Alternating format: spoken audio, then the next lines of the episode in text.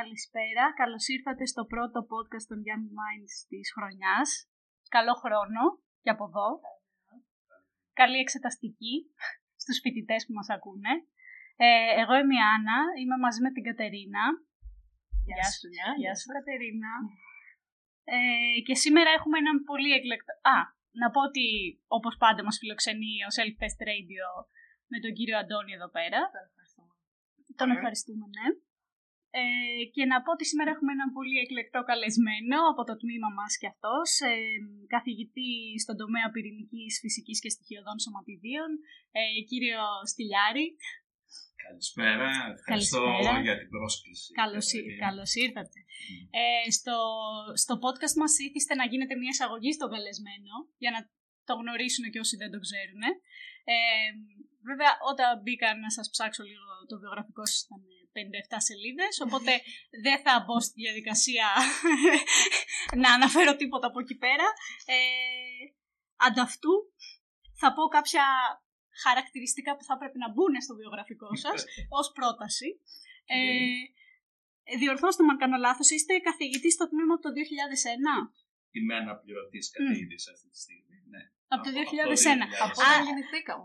ναι, αν κάνει κανείς τα μαθηματικά, ε, θα, θα έπρεπε να είχε μεγαλώσει ε, πέντε γενιές φυσικών, αλλά με το μέσο όρος της σχολής πάει στις δύο γενιές φυσικών, που έχουν πτυχίο αυτή τη στιγμή. Ε, καλό είναι γι' αυτό. Ναι. Ε, λοιπόν, τι, τι άλλο έχω να πω; Ε, μ, α, α, κάτι άλλο που είδα και με εξέπληξε. Είστε πλέον για τη νέα έκδοση του Holiday επιστημονικός ε, επιμελητής. Ναι, ε, ισχύει αυτό. Είμαι γενικός επιστημονικός επιμελητής. Το βιβλίο, επειδή είναι κοντά 2.000 σελίδες, έτσι το έχουν επιμεληθεί αξιόλογοι συνάδελφοι ε, από όλα τα πανεπιστήμια της ε, Ελλάδας και εγώ απλώς ε, στο τέλος κάνω εκείνη την άχαρη δουλειά που θα πρέπει να κοιτάξω ότι οι όροι που έχει χρησιμοποιήσει καθένας ότι είναι από κεφάλαιο σε κεφάλαιο οι ίδιοι και είναι Μμμ. οι δόκιμοι όροι που έχουν χρησιμοποιήσει φυσικά ε, έχουμε συνεννοηθεί πιο πριν οπότε σκεφτείτε το καλοκαίρι που μας πέρασε είχα κάπου 1600 σελίδες να τις διαβάσω Καλό. Οπότε ε, είμαι διαβασμένος στον Holiday Resnick Walker. Έτσι Ναι, είναι ναι. η τελευταία έκδοση και πραγματικά εντάξει, η δουλειά του επιμελητή είναι λίγο άχαρη ως προς αυτό το σημείο, αλλά ε, ξέρετε, ε, έρχονται και καινούργιες ιδέες που κανένας ε, τις έχει εγκαταλείψει και βλέπει μέσα την απλότητα και την ε, ε, βασική της ε, θεμελίωση και που ε, χαίρεται ίσως. Δηλαδή δεν ήταν μια τελείως άχαρη δουλειά, αδικότερο το λέω αυτό όταν λέω ότι ήταν άχαρη, γιατί καθόμουν, ε, σκεφτόμουν καθώς διάβαζα τη σελίδα.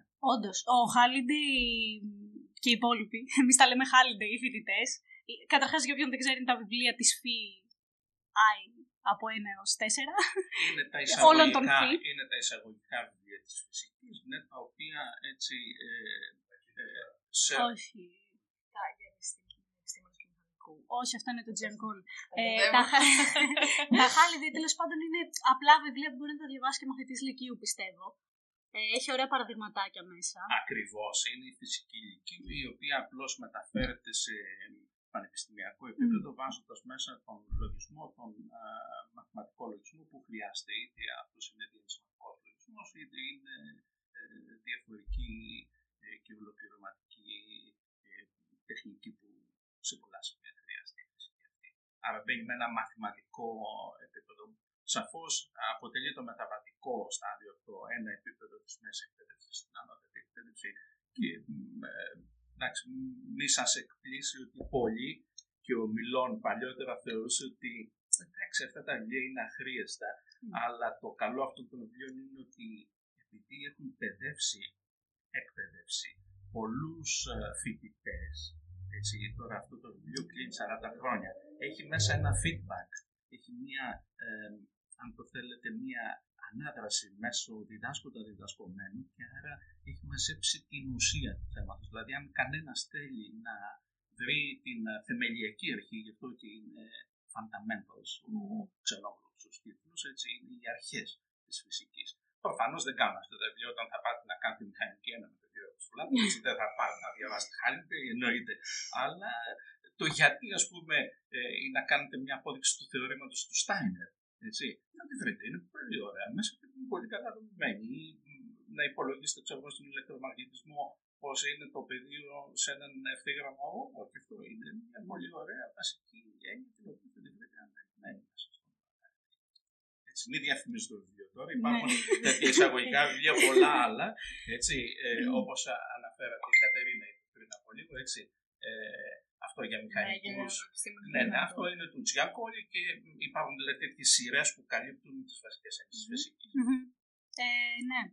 Όχι, το, το ανέφερα απλά και μόνο γιατί σας προτείνω να το βάλετε στο βιογραφικό σας. Τώρα έχει βέβαια. μεγαλώσει γενιές και γενιές φυσικών ο Χάλιντεϊ. Ε, έχετε και το μάθημα της Φιένα. Ε, τουλάχιστον όταν εμείς ήμασταν πρώτο έτος το, το είχαμε το Φιένα και άλλο ένα που πρέπει να προσθέσετε στο βιογραφικό σας είναι ότι περάσαμε Φιένα με τις σημειώσεις σας. Ε, ήταν γνωστό μυστικό αυτό. Διαβάστε σημειώσεις. Ευχαριστώ πολύ. Βέβαια. Πού είπατε και το Στάινερ. Ναι.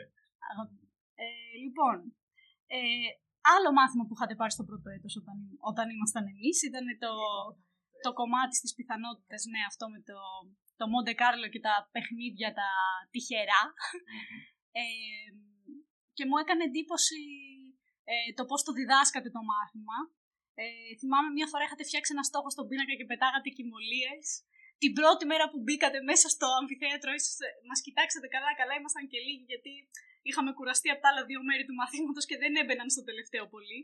Και κάνω, ε τώρα τρέμει το 5 ευρώ στην τσέπη μου, αλλά θα το βάλω, θα το βάλω. και λέμε, τι λέει. και μας είχε πει ότι ξέρω εγώ είστε, πόσοι ήμασταν, 20.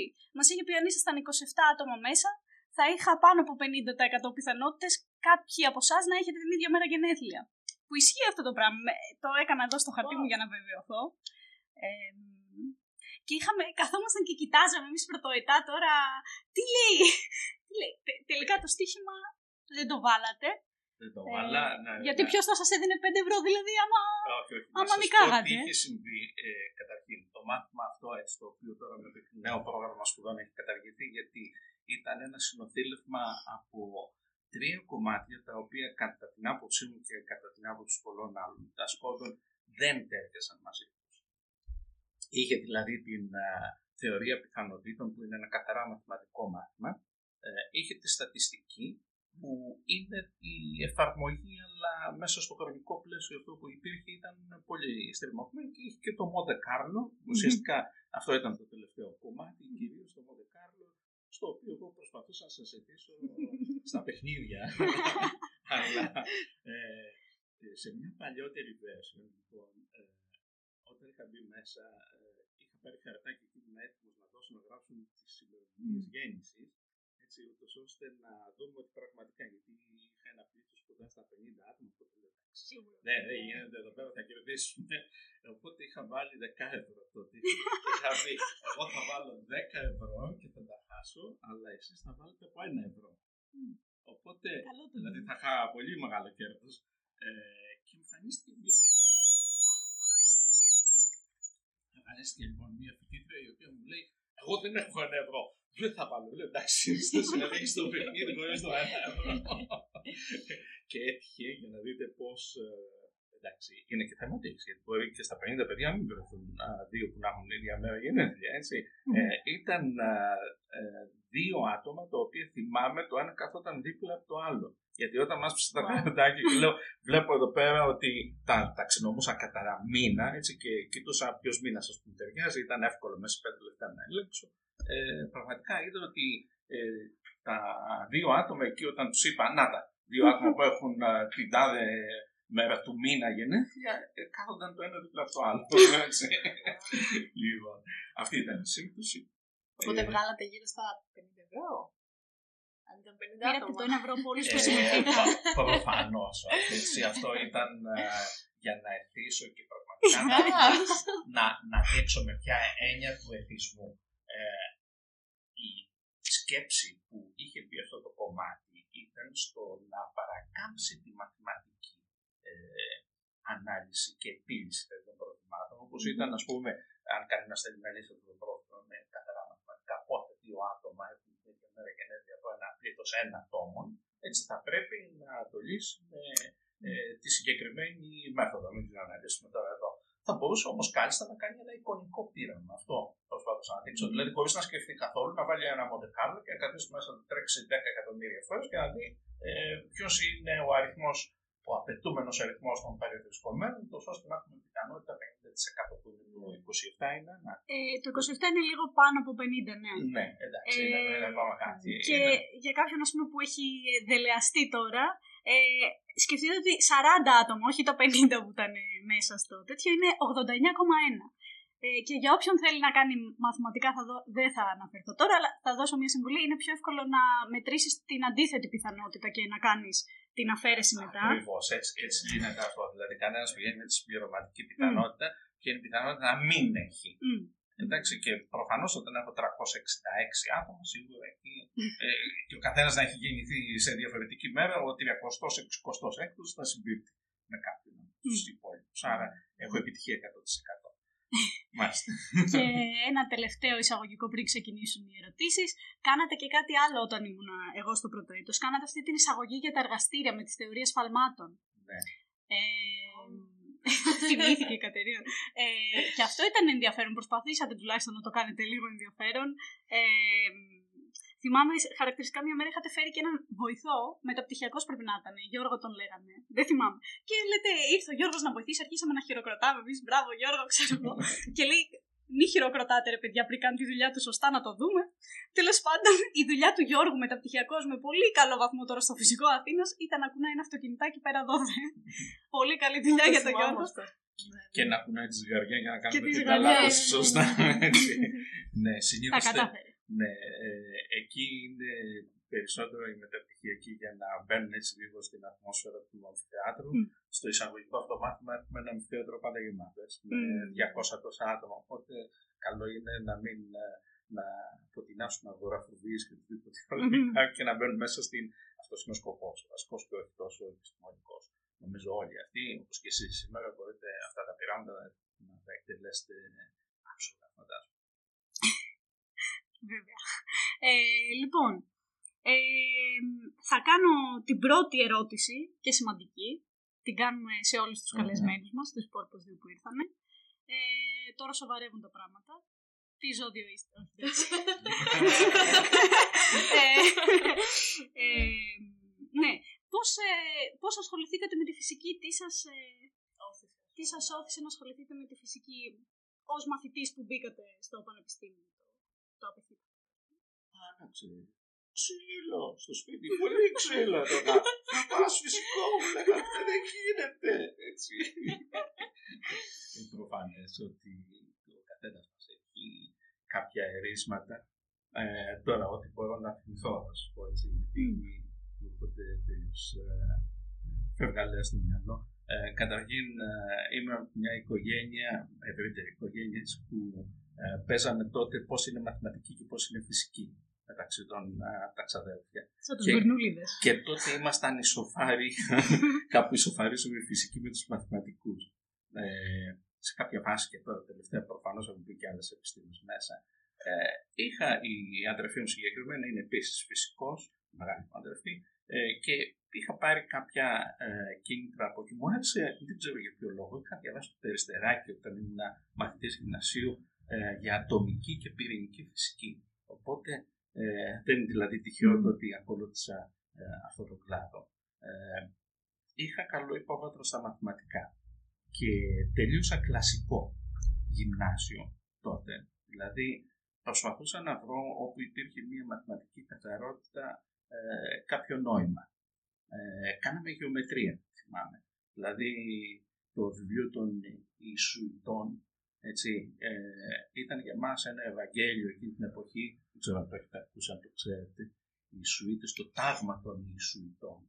Έτσι, είχε ασχοληθεί με επιστήμες και ένα από τα καλύτερα βιβλία που έχουν βγάλει οι αδελφοί, ε, δεν θυμάμαι τα ονόματά των Ιησουητών, και το οποίο κυκλοφόρησαν τότε, δεκαετία του 50, το Μετσόβιο, Πολυτεχνείο σε μετάφραση ελληνική, ε, μπορεί κανένας να βρει και σήμερα κάποια τέτοια τίτλα. Έτσι, είχαν, είχαν δύσκολες ασκήσεις, οπότε για μας ήταν ε, ξέρετε, το κινητά δεν υπήρχαν τότε, ε, έτσι δεν γράφαμε ε, έτσι, κάποια μηνύματα για να έχουν απόϊχο, οπότε ο απόϊχος αυτός ήταν στο διάλειμμα των διαφόρων μαθημάτων να μας μασκήσει και να λέμε πώς γίνεται αυτή η άσκηση, για να το κάνουμε τους έξυπνους. Ε, θέλω να πω λοιπόν ότι υπήρχε μια αγάπη στα μαθηματικά. Ε, κάτι που θυμάμαι τώρα είναι ότι είχα ασχοληθεί πολύ με ηλεκτρονικά.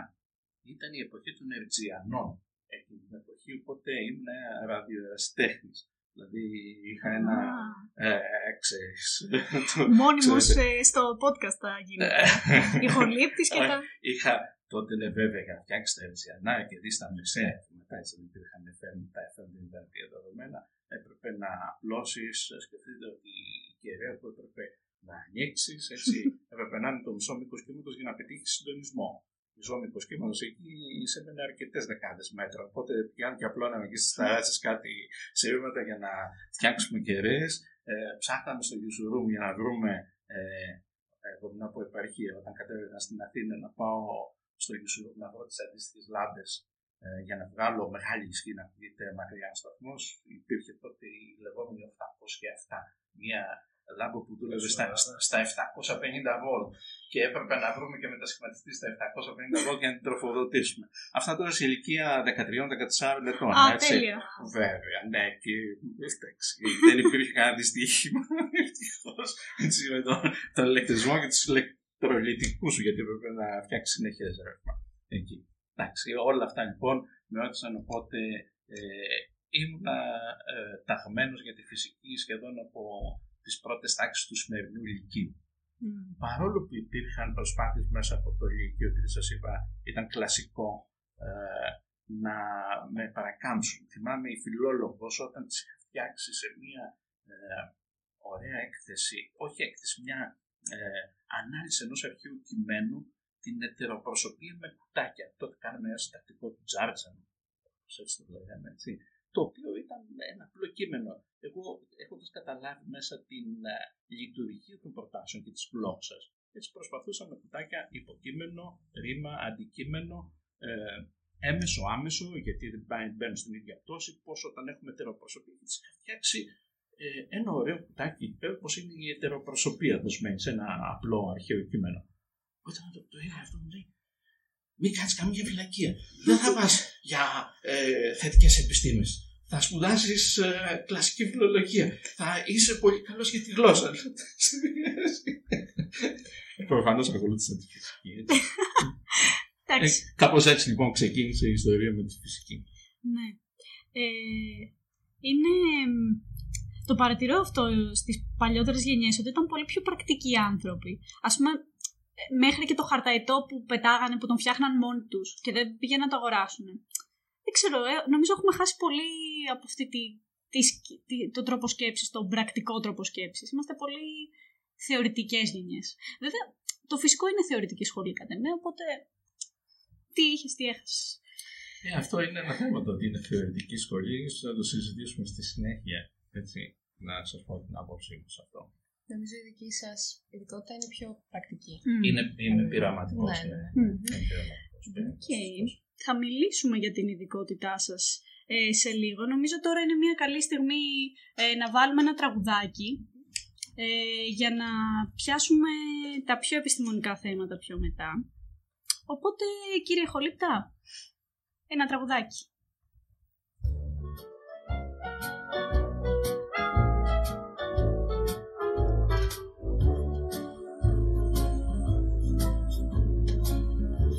Εγώ και εσύ μαζί. Εγώ και εσύ μαζί.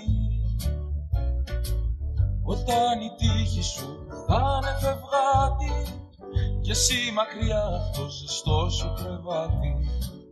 Τότε θυμίσου η χρυσή συμβουλή. Εγώ και εσύ μαζί. Εγώ και εσύ μαζί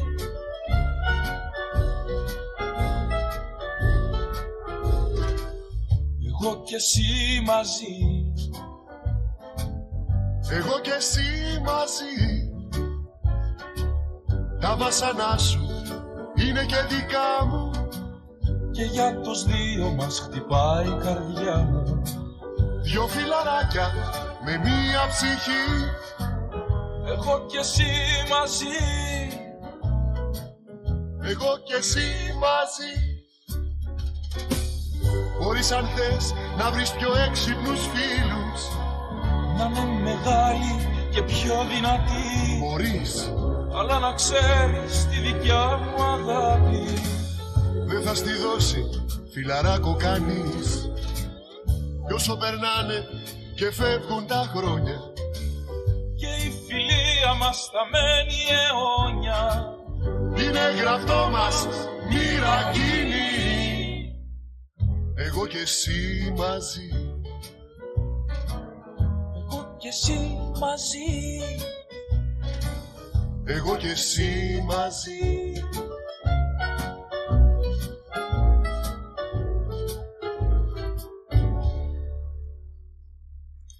Λοιπόν, ε, επιστρέφοντας από το μικρό διαλυματάκι για, για το τραγούδι, θα θέλαμε να περάσουμε πιο πολύ στο, στον επιστημονικό τομέα. Είστε ο πρώτος καθηγητής που έχουμε από την κατεύθυνση της πυρηνικής σε αυτό το podcast. Και μ, μπορείτε αρχικά να μας πείτε λίγα λόγια για την πυρηνική. Και πώς θα πείθατε κάποιον να μπει σε αυτήν. Στην κατεύθυνση. Στην κατεύθυνση, ναι. Να πείσω κάποιον. Να πείστε. Δεν χρειάζεται η πυρη- η πυρηνική είναι υπεράνω. Είμαστε η πιο δημοφιλής η κατεύθυνση. Διώχνουμε κόσμο εμείς. Ε, λοιπόν, κοιτάξτε να δείτε. Ε, όπως ε, σας είπα, είμαι πειραματικός πυρηνικός φυσικός. Σήμερα στην πυρηνική φυσική ή όπως αλλιώς λέγεται, είναι η φυσική της ε, ύλης για τις χαμηλές ενέργειες του πυρήνα, έτσι, των ε, ισχυρών δυνάμεων του πυρήνα για τις χαμηλές ενέργειες. Δηλαδή, εκεί που ακόμα το πρωτόνιο ή το νετρόνιο κρατάει την προσωπικότητά του και δεν μπορεί κανένας να το δει σαν να έχετε ένα στρογγυλό πράγμα το οποίο το κουνάτε και δεν βλέπετε μέσα ότι αυτό έχει άλλη σύνθεση όταν υποτίθεται τα κόρτς όπως ξέρετε. Οπότε μένουμε μόνο ε, σε αυτήν την ε, ε, ιδιαιτερότητα που έχουν αυτά τα νουκλεόνια και κοιτάμε να δούμε πώς ε, συντίθεται. Λοιπόν, το ερώτημα σας είναι πώς θα έπειτα κάποιον να έρθει σε, αυτήν την, ε, σε αυτό το τομέα. Ε, κοιτάξτε, η πυρηνική φυσική σήμερα έχει κοριστεί με την έννοια του ότι τα βασικά, τις βασικές ε, αρχές τις έχει κανένας δει. Υπάρχουν φυσικά τομείς ε, που υπάρχει έντονο ενδιαφέρον. Ε, το έντονο ενδιαφέρον εδώ στο τομέα της πυρηνικής φυσικής σήμερα, της πειραματικής πυρηνικής φυσικής, εστιάζεται ε, σε τομείς που έχουν να κάνουν και με την αστροφυσική. Δηλαδή, ένας ε, ε, άκρος, ε, ε, αν θέλετε, ε, πολύ ενδιαφέρον τομέας, έτσι, είναι ο τομέας που ασχολείται με, τα, με τους αστέρες ε, νετρονίων. Δηλαδή, σήμερα στην αστροφυσική ξέρουμε ότι υπάρχουν αυτά τα αντικείμενα, ξέρουμε τις διαστάσεις τους, ξέρουμε ότι αποτελούνται από νετρόνια, δεν ξέρουμε μέσα τι, ε, πώς είναι δομημένα, δηλαδή τι υπάρχει, πώς είναι ένας τέτοιος αστέρας νετρονίων. Έτσι. Την απάντηση λοιπόν σε αυτή μπορεί να τη δώσει σε αυτήν την ερώτηση, μπορεί να τη δώσει πυρηνική φυσική ή σε συνδυασμό φυσικά με τις κατάλληλες θεωρίες που χρειάζεται. Ε, ένας άλλος, μια άλλη κατεύθυνση είναι αυτό που λέμε εξωτική πυρήνες. Δηλαδή κανένας ε, λέει εντάξει, okay, γνωρίζουμε σήμερα 2.500 ισότοπα. Έτσι. Εσείς έχετε ασχοληθεί. με τους Έχω εξωτικούς. ασχοληθεί ναι, μέσω πυρηνικών αντιδράσεων, διότι δεν είναι όλα αυτά. Φυσικά, αρκετά από αυτά πρέπει να τα φτιάξουμε τεχνητά μέσω πυρηνικών αντιδράσεων. Οπότε, κανένας αρχίζει και λέει: OK, τι γίνεται, πού είναι τώρα το όριο της σταθερότητας; Μπορώ εγώ να εξαντλήσω, να ξεπεράσω αυτό το όριο της σταθερότητας και μήπως εκεί, καθώς πηγαίνω σε έναν ωκεανό αστάθειας, ξαφνικά βρίσκω μια νησίδα σταθερότητε. Σας δώσω ένα παράδειγμα. Όταν ήμουν μεταπτυχιακός φοιτητής, αφού είχα ολοκληρώσει το διδακτορικό μου, ήμουν στο Βερολίνο τότε, ε, είχαμε αρχίσει, είχε τελειώσει πια ε, ο ψυχρός πόλεμος, έτσι, είχαν, ε, είχαν πέσει, είχε πέσει το σιδηρό μιλήσουμε, παραπέτασμα. θα σας ρωτήσουμε Ναι, και αυτό. και είχαμε συνεργασία με μια πολύ καταπληκτική ομάδα από την Ντούμπνε. Εκεί λοιπόν ήταν ένας θεωρητικός, ο οποίος μας είχε πει: Κοιτάξτε να δείτε, ε, έχω ενδείξεις ότι το ήλιο 10, το ήλιο 10 είναι σταθερό. Λέγαμε και εμείς, κάτσε μισό λεπτό. Εμείς ξέρουμε το ήλιο 4, δύο παραπάνω για δύο νετρόνια, είναι σταθερό. Το ήλιο 8 το είχαμε μετρήσει. το ήλιο 10, ναι, λέει πά το ήλιο 8 και το ήλιο 9. Το ήλιο 9 σήμερα έχει αποδειχθεί ότι είναι άστατε, αλλά πήγαμε λοιπόν να δούμε τι θα γίνει. Μήπως εκεί μεταβαίνοντας, δηλαδή, σκεφτείτε έναν πυρήνα ο οποίος δεν έχει δύο πρωτόνια και δύο νετρόνια που είναι τέλειος σταθερός, είναι το σωματίδιο Α, αλλά έχει δύο πρωτόνια και 8 νετρόνια. Για να πας εκεί, ήδη περνάς από μια στάδιο. Ήλιο 5, ήλιο 6, ήλιο 7, ήλιο 8, ήλιο 9 που δεν υπάρχει, δεν μπορεί να ε, βρεθείς σαν δέσμιος πυρήνας, δηλαδή η κρατομηχανική δεν επιτρέπει. Και αυτός έλεγε ότι το ήλιο 10 ότι είναι σταθερό. Άρα θέλω να σας δείξω ότι υπάρχουν ερωτήματα αυτού του τύπου. Πού τελειώνει αυτή η σταθερότητα; Που αγωναθρώνει και καινούργια σταθερότητα, εξωτική πυρήνα με λίγα λόγια. Αυτό είναι καθαρά πειραματική δουλειά. Και προφανώς έχει και αυτό πάλι επιπτώσεις στην ε, ε, ραδιονουκλεοσύνθεση στους ε, διάφορους αστέρες. Πού θα σταματάει κανένας, πού φτάνει, πόσο μπορεί να ε, δημιουργήσει το τάδι ισότοπο, σε τι αυθονία μπορεί η λεγόμενη abundance, έτσι. τι αυθονία μπορεί να έχει ένα ε, ισότοπο σε σχέση με ένα άλλο. Γιατί σήμερα, ας πούμε, στη γη βλέπουμε ότι το πυρίτιο έχει πολύ μεγάλη ε, αυθονία. Γιατί; Ενώ το τάδε ισότοπο, ξέρω εγώ, των σπανίων γεών είναι πολύ σπάνιο, όπως λέει και η λέξη. Έτσι. Υπάρχουν λοιπόν τέτοια ερωτήματα.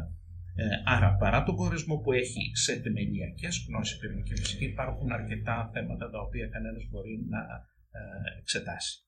Και προφανώς, πέρα από όλα αυτά, για να ευλογήσω λίγο και τα γένεια, υπάρχουν και οι εφαρμογές πυρηνικής φυσικής. Μην ξεχνάτε ότι πρόσφατα έτσι, η Ευρωπαϊκή Ένωση είπε ότι ε, okay, μην λέμε ότι τα πυρηνικά εργοστάσια ε, δεν είναι πράσινα, είναι πράσινα. Τα γράφετε σε πράσινα, ενώ πριν από καμιά δεκαετία ήταν ο φόβος και ο τρόμος. Άρα ε, το να σπουδάσει κανένας ε, είναι αν θέλετε, πυρηνική τεχνολογία, αυτή είναι εφαρμογή τώρα της πυρηνικής φυσικής. Ή να πάει στο τομέα τον οποίο θεραπεύω και εγώ κατά ένα μεγάλο μέρος, στην ιατρική φυσική, την πυρηνική ιατρική. Έτσι, όπου κανένας ε, κοιτάζει μεθόδους ε, έχοντας υπόψη την οργανολογία που χρησιμοποιεί η πυρηνική φυσική, αλλά και τα ραδιοϊσότοπα, τα οποία υπό μορφή ε, ραδιοφαρμάκων και πρέπει να υφίστανται συγκεκριμένες να πληρούν συγκεκριμένες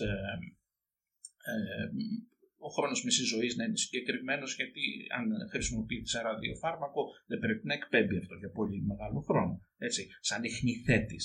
Οπότε σε αυτή την περίπτωση έτσι, υπάρχουν περιορισμοί και μπορεί κανένας να ασχοληθεί ε, με το τομέα αυτό. Mm-hmm. Σας έφερα δύο παραδείγματα mm-hmm. δηλαδή των εφαρμογών και δύο παραδείγματα της ε, καθαρής ε, έρευνας της mm-hmm. πυρηνικής φυσικής. Νομίζω ότι αυτά μπορούν να δημιουργήσουν ένα ενδιαφέρον σε μεταπτυχιακό επίπεδο για πολλούς φοιτητές. Έτσι. Ε, να, να κάνω μια παρενθετική ερώτηση. Ε, το... θέλω και αλλά... Όχι, εντάξει. Ε, βασικά, ένα σχόλιο. Ε, επειδή έχω... Τέλος πάντων, το, στο πρόγραμμα σπουδών της Κρήτης, ε, από το ένα εξάμεινο στο άλλο κάνουν, κάνει ο ίδιος καθηγητής σχετικότητα, κοσμολογία και μετά ε, στοιχειώδη σωμάτια και εισαγωγή στην πυρηνική. Ε, δηλαδή τα έχουν πολύ πιο ταυτισμένα αυτά τα δύο από τις μεγάλες κλίμακες στις μικρές. Το... Δεν ξέρω, εμένα μου φάνηκε πολύ καλή αναλογία, επειδή τα έχουν ανοιχτά στο μάθηση σε αυτά τα μαθηματα ε, βοήθησε ε, αυτή η συσχέτιση. Και επίσης η ερώτησή μου είναι ότι τι σας κάνει να πιστεύετε ότι θα βρείτε κάποια σταθερότητα ε, μετά, ας πούμε, να βρείτε κάποιο... Ναι. Κάποια εξωτικά. Ε, εγώ θα να ρωτήσω, είδα ότι έχετε ασχοληθεί με το Χαρκό 57. Θα πω. ε, ναι. Ε, Τι μπορείτε να μας εντάξει, πείτε. Θα σας πω την ιστορία για το Χαρκό 57. Ε, ναι, να, ε, να κάνω ένα σχόλιο στο σχόλιο της Άννας για το, το μάθημα, ναι, πια είναι άσχημο και δεν είναι ίσως και σωστό διδακτικά κανένας να διαχωρίζει την πυρηνική φυσική από τα στοιχειώδη. Είναι ένα ενιαίο μάθημα. Μπορεί μεν ε, στο εισαγωγικό μάθημα που διδάσκεται στο τρίτο έτος έτσι να έχουμε δύο ξεχωριστούς διδάσκοντες, αλλά αυτό γίνεται γιατί ο καθένας είναι, στο γνωστη, είναι γνώστης του αντικειμένου των χαμηλών ή των υψηλών ενεργειών. Έτσι. Αλλά ε, υπάρχει ένα ε, αν θέλετε, ένα, μια ενιαία αντιμετώπιση των α, διαφόρων αντικειμένων που μπαίνουν μέσα του γνωστικού αντικειμένου. Α πούμε με την έννοια του ισοτοπικού σπιν. Η έννοια του ισοτοπικού σπιν υπάρχει και στην πυρηνική φυσική, υπάρχει και στη στοιχειώδη σωμάτια. Άρα δεν χρειάζεται κανένας να κάνει αυτό το διαχωρισμό και είναι σωστό να μην γίνει το διαχωρισμός. Εξάλλου, πολλά πράγματα τα οποία αποτελούσαν ίσως παλιότερα την πυρηνική φυσική ε, θεμελιώδεις κανόνες, αυτοί έχουν ε, γίνει πιο θεμελιώδεις ίσως κοιτάζοντας ε, τη συμμετρία που ε, υποδεικνύουν τα στοιχειώδη σωμάτια. Δηλαδή, αν κανένας πάει στο κεφάλαιο, ας πούμε, της ανδρονικής φυσικής, εκεί που είναι λίγο που αρχίζουμε πια και βλέπουμε πώς συντονίζεται το πρωτόνιο, δηλαδή πώς όταν κουνήσω το πρωτόνιο, δεν το σπάω ακόμα, αλλά αρχίζω και βλέπω ότι καθώς το κουνάω ακούω έναν ήχο μέσα, κάπου συντονίζεται στο Δέλτα, εκεί στα 1232 αρχίζει αυτό και έκανε μέσα στα 300 τόσα MV, έτσι παραπάνω. Και λες τώρα τι γίνεται εδώ μέσα, πώς, πού. Και αυτό μπορεί να εξηγηθεί πολύ καλά όταν κανένας ξέρει στοιχειώδη ε, σωμάτια. Ξέρει δηλαδή ε, πώς τα κόρξ της σπίν έχουν τα κόρξ, πώς θα μπορούσε ας πούμε μια τέτοια δομή να εξηγηθεί με ένα στατικό μοντέλο των mm-hmm. Λοιπόν, ε, πάμε στο, Στο Κατερίνα χαλκό. τη ρώτησε το χαλκό 57. Ο χαλκός 57 λοιπόν ήταν, ε, πάμε πίσω τώρα, είμαι στο Βερολίνο, ε, στα πρώτα χρόνια της ε, μεταπτυχιακής μου καριέρας, όπου έχω τελειώσει το, ε, το πάρει το πτυχίο φυσικής στην Ελλάδα και πάω στο Βερολίνο για μεταπτυχιακά. Και εκεί προφανώς με την τετραετή φύτης όπως ισχύει και σήμερα, επειδή ακόμα από τότε το πτυχίο του φυσικού ήταν πενταετής, α, πενταετής α, διάρκειας, έτσι έπρεπε να κάνω μία πτυχιακή, με- μία μάστερ όπως θα τη λέγαμε σήμερα thesis, τελείωναν με τον τίτλο του Magister, όπως λέγεται στα γερμανικά. Ε, οπότε είχα πάει εγώ μεταταγμένος στην πυρηνική φυσική, είχα βρει ένα επιταχυντικό κέντρο το οποίο έκανε πυρηνικές αντιδράσεις και είχα πάει στην ομάδα των πυρηνικών αντιδράσεων όπου κάναμε πυρηνικές αντιδράσεις. Οπότε το θέμα που είχε τεθεί και μάλιστα είχαμε έναν επισκέπτη από την Κίνα τότε, ο οποίος το είχε αναλάβει. Αυτός ήταν ένας μεταδιδάκτορας, ο οποίος είχε έρθει επίσκεψη για έναν χρόνο και είχε αναλάβει να μετρήσει το χαλκό 57, ο οποίος έχει 29 πρωτόνια και 28 νετρόνια. Έτσι. Ε, γιατί αυτό; Ε, γιατί ο πυρήνας 28-28 που είναι το νικέλιο 56 έχει πολύ καλές αστροφυσικές ιδιότητες που σας έλεγα. Δηλαδή αν αυτός ο πυρήνας πιάσει ένα πρωτόνιο και γίνει χαλκός 57 μετά ανοίγει ουσιαστικά ένα κανάλι και πας σε, στη δεύτερη μεγάλη ε, περιοχή του ισοτοπικού χάρτη που μπορεί κανένας να δει ε, την αυθονία εκεί των στοιχείων. Οπότε είχαμε πει πώ θα φτιάξουμε αυτή την αντίδραση. Έχει προτείνει τότε ο Κινέζος μια αντίδραση, την οποία το επιταχυντικό κέντρο ήταν, α, είχε αρκετές δέσμου που μπορούσε να βγάλει. Θυμάμαι ήταν μια αντίδραση, αν φανταστώ, καλύφθηνο. Έχει μια δηλαδή μεταφορά τριών πρωτονίων σε, μια σταθερή, ε, σε ένα σταθερό target, ε, στόχο. Και αυτή η αντίδραση δεν έβγαινε. Οπότε δεν έβγαινε, δηλαδή εντάξει είχαμε κάνει τη μέτρηση, είχαμε, ε, είχε φτιάξει και την, α, θα ήταν και το πρώτο μου paper αυτό, έτσι, που είμαι και εγώ co-author πάνω σε αυτό, ε, πώς ε, μέτρηση του χαλκού 57. Όπου στα group meetings κάποια μέρα, εκεί άρχισα εγώ να επαναστατώ. Λέω, δεν ήταν καλό το φάσμα και όπως το παίρναμε, δηλαδή δεν ήταν ευδιάκριτο, αλλά εντάξει, ο άνθρωπος έπρεπε να φύγει, έπρεπε να δικαιώσει ένα χρόνο μετά τη διδακτορική δουλειά. Οπότε, ξέρετε, καμιά φορά αυτά τα πράγματα επιβεβαιώνονται με κάποιες δημοσιεύσεις. Οπότε είχε πει ο καθηγητής, εντάξει, ας το διώξουμε αυτό σαν δημοσίευση. Και λέω, Α, δεν μετράμε. Και πώς τότε είχε πέσει στην αντίληψή μου, άρχισα να μαθαίνω όλα τα προβλεπτικά μοντέλα, έχοντας αυτή την τάση, όπως σας είπα και πριν, στα παίγνια. Έτσι, είχα Μμμ. πάρει όλα τα προβλεπτικά μοντέλα τα οποία υπάρχουν στην πυρηνική φυσική μοντέλο όπως είναι της υγρή σταγόνας.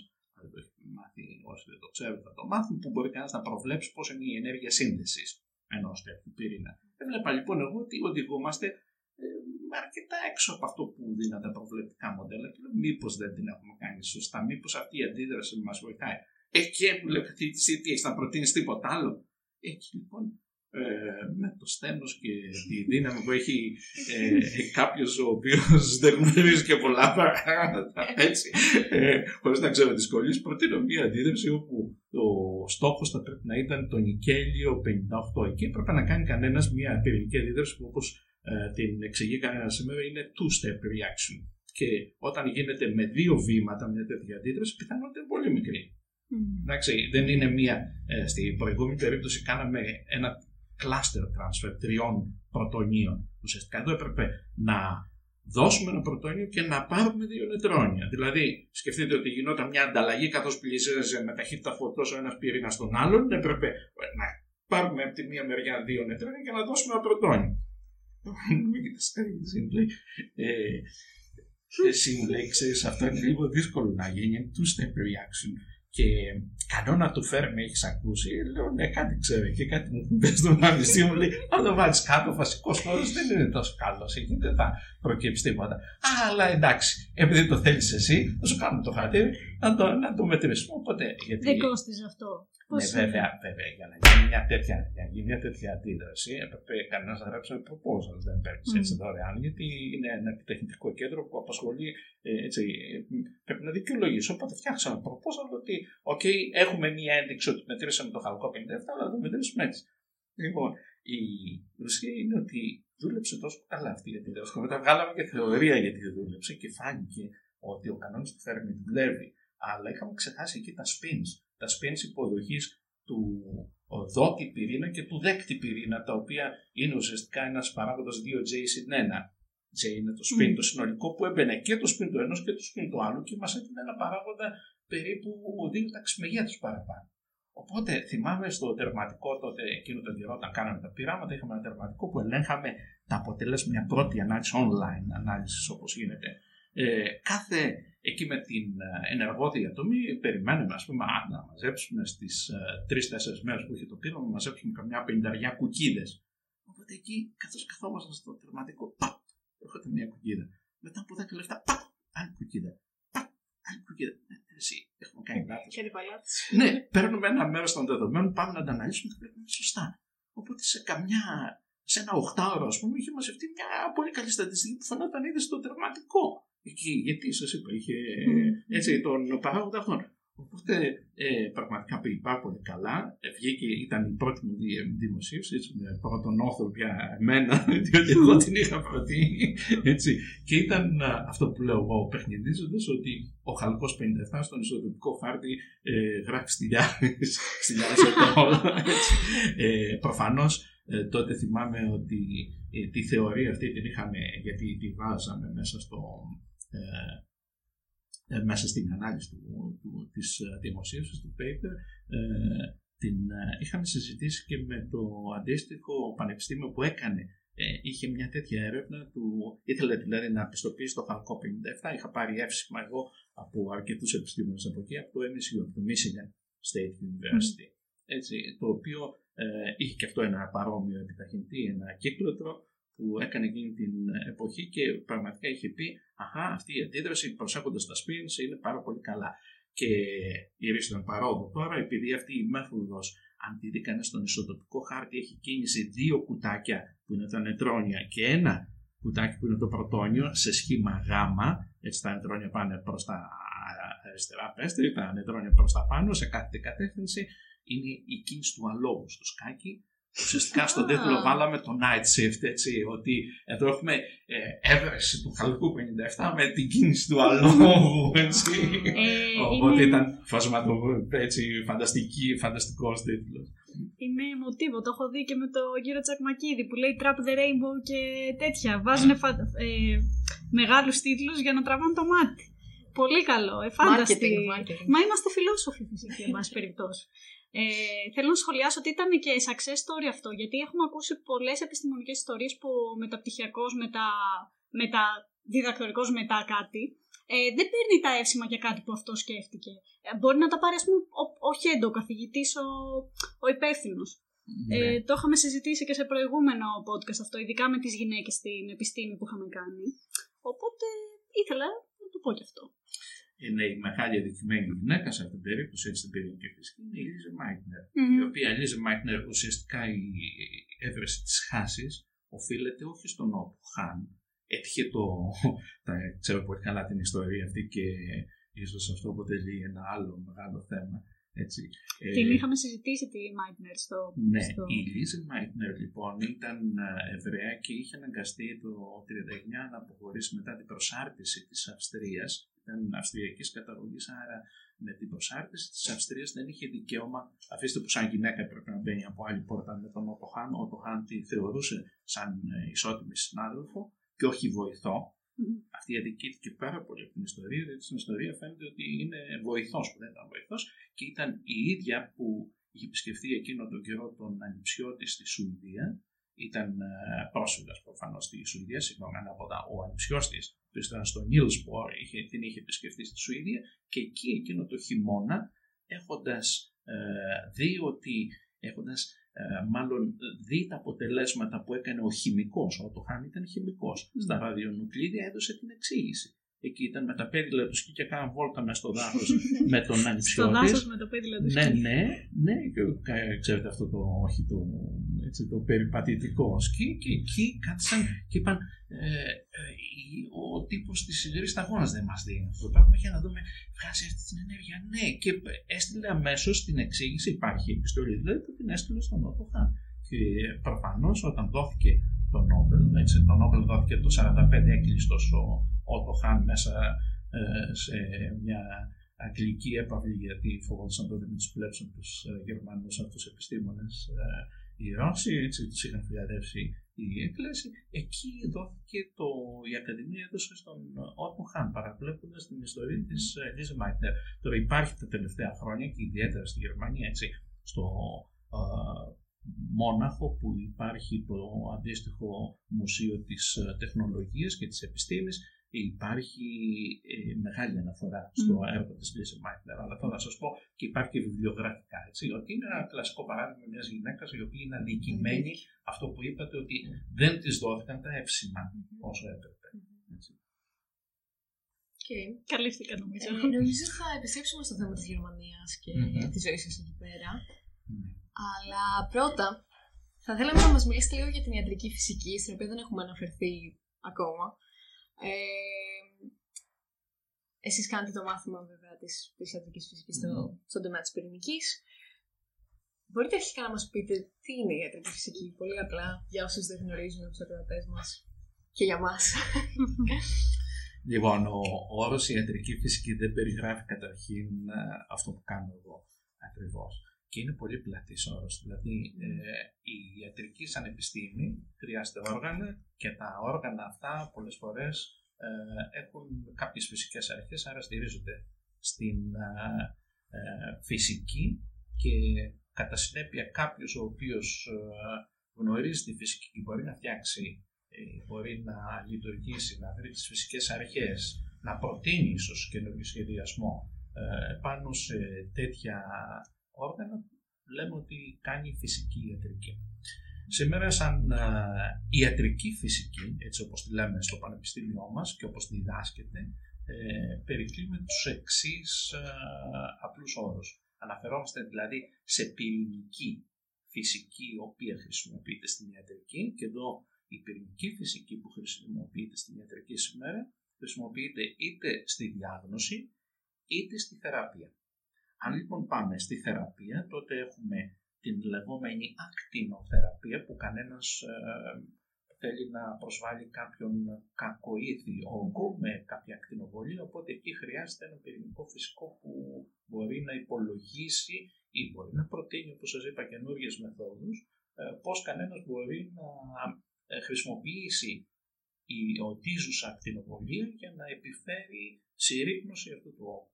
Αυτό λοιπόν ε, φέρεται σήμερα σαν ακτινοθεραπεία. Άρα στην ιατρική φυσική έτσι, που διδάσκεται που κανένας στο τμήμα μας μαθαίνει, έχει δύο μεγάλα κομμάτια. Το πρώτο της θεραπείας, το οποίο είναι η ακτινοθεραπεία όπως σας είπα, όχι μόνο με κάποια δέσμη έτσι, φωτονίων, μπορεί να είναι και με έναν επιταχυντή ηλεκτρονίων σε πρώτη φάση, ο οποίος παράγει δευτερευόντως φωτόνια, έτσι, και προφανώς συνυφασμένο με αυτό το θέμα της ακτινοθεραπείας είναι και η ακτινοπροστασία.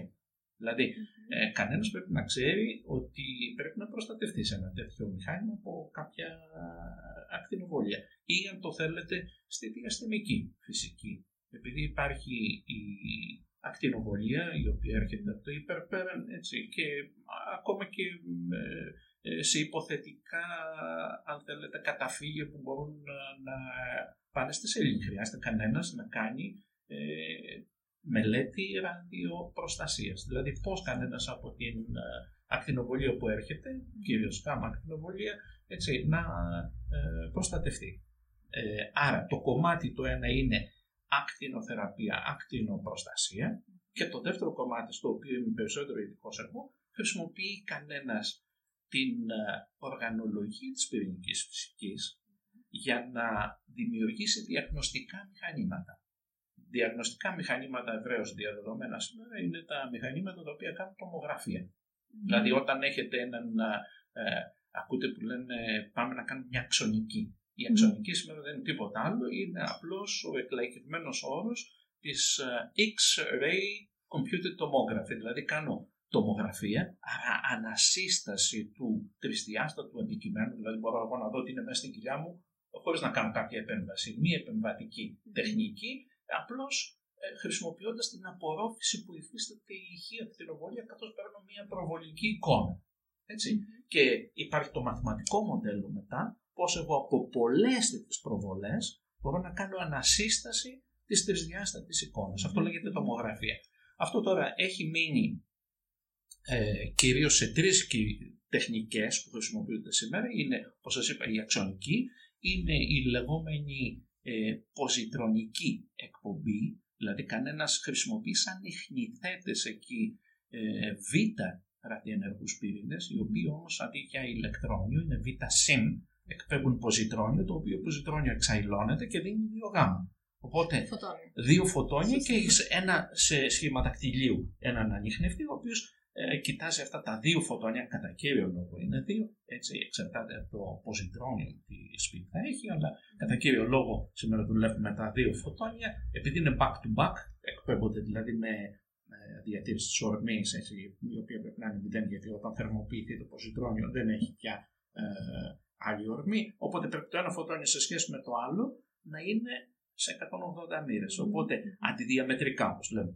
Οπότε, πιάνοντας τέτοια αντιδιαμετρικά φωτόνια, μπορεί κανένας να κάνει ανασύσταση της θέσης. Πού ήταν αυτά; Και άρα, αν χρησιμοποιήσει τώρα ραδιοχημία να φορτώσει αυτούς τους συχνηθέτες, τους β' ραδιενεργούς πυρήνες, σε κάποια ουσία η οποία μπορεί να πάει εκεί που είναι το καρκίνωμα, δηλαδή ε, σε μεγάλη διαδεδομένη τεχνική, είναι παίρνουμε ζαχαρίτσα, παίρνουμε FTG όπως λέγεται, δηλαδή δεξιόστροφη, ε, ζάχαρη και εκεί αντικαθιστούμε ένα, μόρι, ένα άτομο οξυγόνου με ένα άτομο φθόριο, φθόριο 18. Οπότε μπορούμε να φτιάξουμε το φθόριο 18, είναι β σε είναι ραδιενεργός πυρήνας, μπορούμε δηλαδή να φτιάξουμε ένα μόριο το οποίο πηγαίνει λόγω μεταβολισμού στο σημείο που έχουμε μεγάλη ενεργότητα, έτσι, άρα είναι η κακοήθεια εκεί και συγκεντρώνεται περισσότερο εκεί, οπότε κανένας κάνοντας μια ποζιτρονική ανάλυση, μια τομογραφική ποζιτρονική ανάλυση με αυτού του είδους τα μηχανήματα μπορεί να δει ακριβώς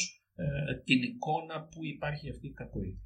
Και τέλος η τρίτη τεχνική είναι η απλή, η single photon όπως λέγεται, δηλαδή απλή μονοφωτονική τόμοσπινθυρογραφία που κανένας βάζει έναν ιχνηθέτη, πρέπει ο ιχνηθέτης αυτός προφανώς όπως σας είπα και πριν να είναι ένα ραδιοεισόδοπο που να έχει μικρό χρόνο ζωής, δεν μπορεί κανένας να πάρει ένα ραδιοεισόδοπο όπως είναι το, ναι. το κέσιο έτσι και να μένει 25 χρόνια μέσα. Πρέπει σε μερικές ώρες να εξ, εξαντλείται. Κύριο, ένα χαρακτηριστικό τέτοιο ραδιοεισόδοπο είναι το τεχνίδιο. Το τεχνίδιο 99 ευρέω διαδεδομένο έχει μισό χρόνο ζωής 6 ώρες. δηλαδή είναι η κλασική ερώτηση προ του φοιτητές, σε ένα 24ωρο πόσο έχει μείνει; Σε ένα 24ωρο 24 δι 6 είναι ε, έτσι είναι 4 εξάωρα, άρα έχει μείνει ένα δια δύο στην Τετάρτη, δηλαδή το 1 δεκατοέκτο. Okay. Πέρα που μέσα από βιολογικές διεργασίες όπως είναι η ούρηση, το μεγαλύτερο μέρος φεύγει. Έτσι, ναι. δηλαδή μέσα σε δύο μέρες και δεν έχει μείνει τίποτα στον οργανισμό. Εμείς όταν κάνουμε πειράματα στο εργαστήριο με το τεχνίδιο, mm-hmm. ε, το οποίο είναι σε υδατικό διάλειμμα, διαλύεται μες στο νερό, mm-hmm. αφήνουμε το μπουκαλάκι και με το τεχνίδιο, μπορεί να έχει κάποια ραδιενέργεια, μετά από μία εβδομάδα ε, Έχει γίνει. ναι, Μοιάζει σε καινούριο. Ναι, εντάξει. Πίνετε. Μέσα καινούργιο ακριβώς. Οκ. Οπότε νομίζω ότι σας έδωσα να καταλάβετε ε, δύο τομείς. Ναι. Λοιπόν, η ιατρική φυσική, γιατί Μμμ. είναι πολύ ευρύς ο όρος και μην ε, τον χρησιμοποιήσουμε με την έννοια του ότι δεν θα μπορούσε κανένας, ας πούμε, και την αρτηριακή πίεση. Να φτιάξει ένα μανόμετρο ένας ε, ε, φυσικός, ο οποίος να στηρίζεται όχι ξέρω, εγώ, στην ε, πίεση μιας. Ε, ε, έτσι, ε, τι, τι θα είναι πίεση του αέρα και Ναι, να ναι. μετράει ε, μια άλλη τεχνική. Εντάξει. Μμμ. Ε, και αυτή είναι η ιατρική φυσική.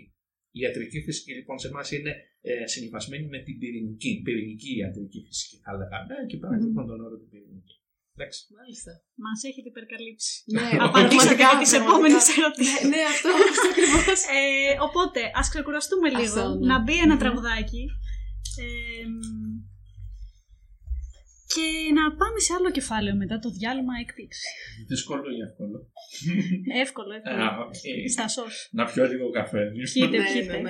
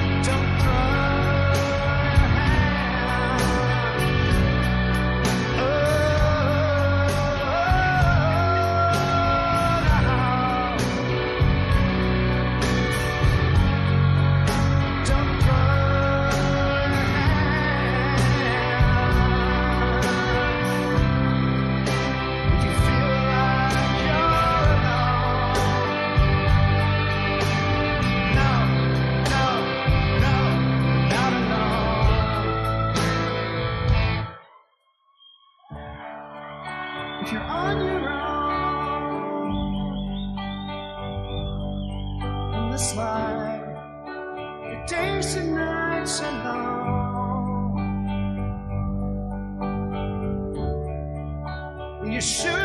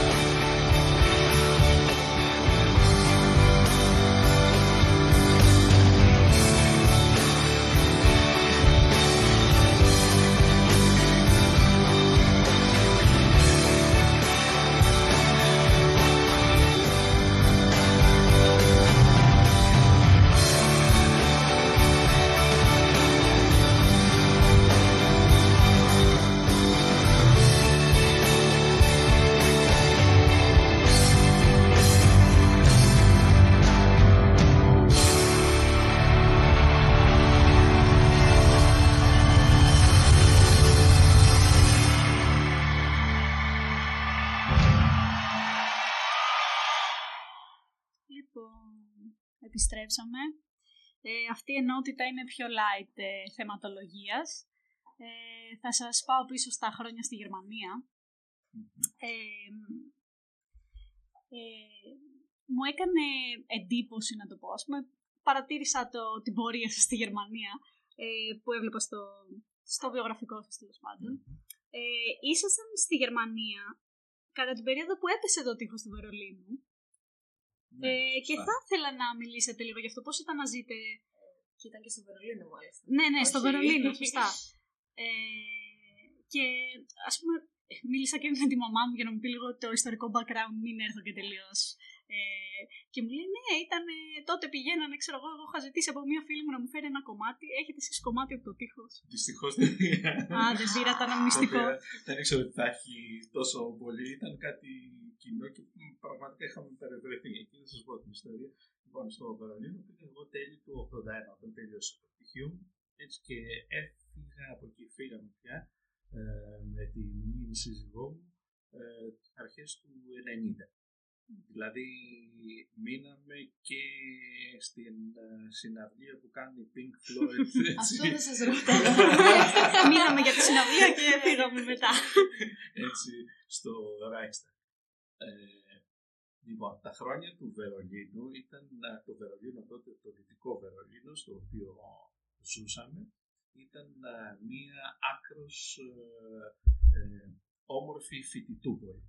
Δηλαδή, ε, θυμάμαι η πρώτη μου προσγείωση ήταν στο αεροδρόμιο Τέγκελ, είναι σήμερα ένα από τα ε, αεροδρόμια εν λειτουργίας, με την Παναμέρικα. Γιατί Παναμέρικα, τότε και εγώ δεν ήξερα, ε, μάλλον ήξερα λίγο, αλλά όχι τόσο πολύ την ιστορία.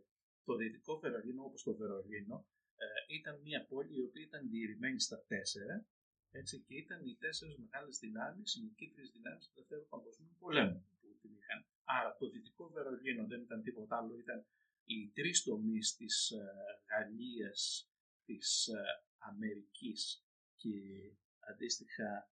Ε, ποια ήταν η τρίτη δύναμη, η Αγγλία. Τι Έτσι. ήταν. Οπότε δεν μπορούσε να πετάξει ε, η Lufthansa, ε, αεροπλάνο της Μμμ. ε, ε, δυτικής Γερμανίας τότε. Μόνο επιτρεπόταν κάποια από αυτές τις ε, εταιρείες να πετάξουν και υπήρχε ο ανατολικός τομέας, ο οποίος ήταν ο ρώσικος τομέας. Ε, το λέω αυτό διότι έτσι αναπολώ εκείνα τα χρόνια, γιατί ε, σας είπα ήταν ε, μια όμορφη φοιτητική πόλη που μπορούσες να πας σε πολλές κνάιπε, να πας να... Ε, κνάιπε είναι στα, να πας να πεις την πύρα στο βράδυ, Πάμε. να, Η αντίστοιχη. ναι, η αντίστοιχη πάμε, να πας να παίξεις μπιλιάρδο. Όταν είχα ε, φτάσει στο Βερολίνο, μου είχε παραλάβει ένας Γερμανός ο οποίος μου είπε ε, αυτός είχε έρθει, υπήρχε τότε το εξής στάτους, ότι όποιος φοιτούσε στο Βερολίνο απαλλασσόταν από στρατιωτικές υποχρεώσεις. Οπότε υπήρχαν πολλοί ε, φοιτητές της Δυτικής Γερμανίας. Ο εν λόγω λοιπόν Γερμανός που με είχε αναλάβει ήταν από το Mainz στη Μάνια που είχε έρθει και μου είχε πει ότι θα πηγαίνουν και θα παίζουμε κάθε βράδυ μπιλιάρδο, τότε άρχισα να λέω και μπιλιάρδο, για να εξασκώ και εγώ λίγο τα γερμανικά μου. Έτσι, και θα παίρνουμε από μία μπύρα σε διαφορετική κνάιπε. Μα λέω, έχει τόσες πολλές κνάιπε. Α, βρείτε εδώ, και πραγματικά προλάβουμε ένα πολύ μικρό μέρος. Λοιπόν, ε, ήταν ε, η όμορφη η πόλη και κάναμε τις εκδρομές τότε στον ανατολικό τομέα, διότι η ιστορική πόλη έτσι, ήταν στον ανατολικό τομέα. Και πάντα θυμάμαι τη Friedrich Straße. Η Friedrich Straße ήταν ο σταθμός εκείνος που έφτανες με τον υπόγειο και που ήταν μισός δυτικός και μισός ανατολικός. Οπότε έβλεπες στην αποβάθρα που ανήκε στην Ανατολική Ένοπλους, οι οποίοι ένοπλοι φορολογοί ήταν σύνορα. Μμμ. Μην Ξεχνάτε τότε δεν ήταν και η Ευρωπαϊκή Ένωση, έτσι. Μμμ. Είχαμε τα σύνορα τα οποία έμπαινε στον Ανατολικό κόσμο. Έτσι και έπρεπε, αν έκανες λάθος σε κάποια πόρτα και πήγε από τη Φρέντερ Στράση στον Ανατολικό τομέα, δεν έχεις βάψει. Έπρεπε να δείξεις μετά ότι έκανες λάθος και ότι, ε, πώς πέρασες από εδώ, τα σύνορα. Έτσι.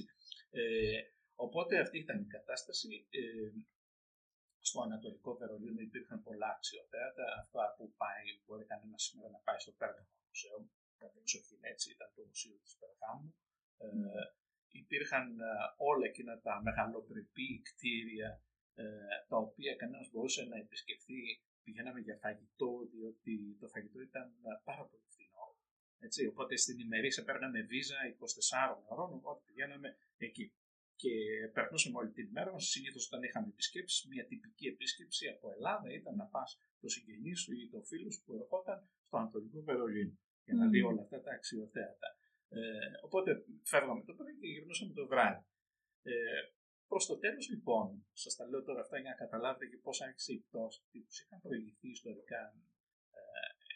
Ε, ξέρετε, την πτώση των συνόρων στην Πολωνία. Οπότε μετά την Πολωνία ακολούθησε η Γερμανία.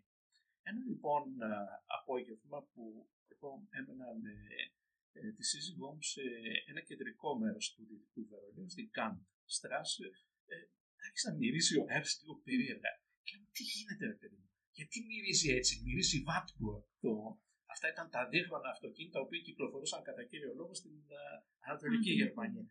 Οπότε βγαίνουμε ανοίγουμε την παράθυρα και κοιτάμε κάθε Καντ Στράσε ήταν γεμάτη από Βάτμπουργκ. Και λέω, τι έγινε; Έτσι, ε, τι είχε γίνει; Είχε έρθει η ειδοποίηση ότι επιτρέπεται να φεύγουν οι Ανατολικογερμανοί και να επισκέφτονται για 24 ώρες, ενώ μέχρι τότε ήταν απαγορευμένο. Μόνο εμείς μπορούσαμε να πάμε από εκεί και μάλιστα τους δίναν και 100 μάρκα σαν δώρο στα σύνορα. Έτσι, χωρίς καμία άλλη διατύπωση. Είχαν ε, 100 μάρκα, τα οποία τα παίρνουν δηλαδή 50 ευρώ σήμερα, σαν δώρο για να πάνε να ε, διασκεδάσουν στι 24 ώρες στο δυτικό Βερολίνο.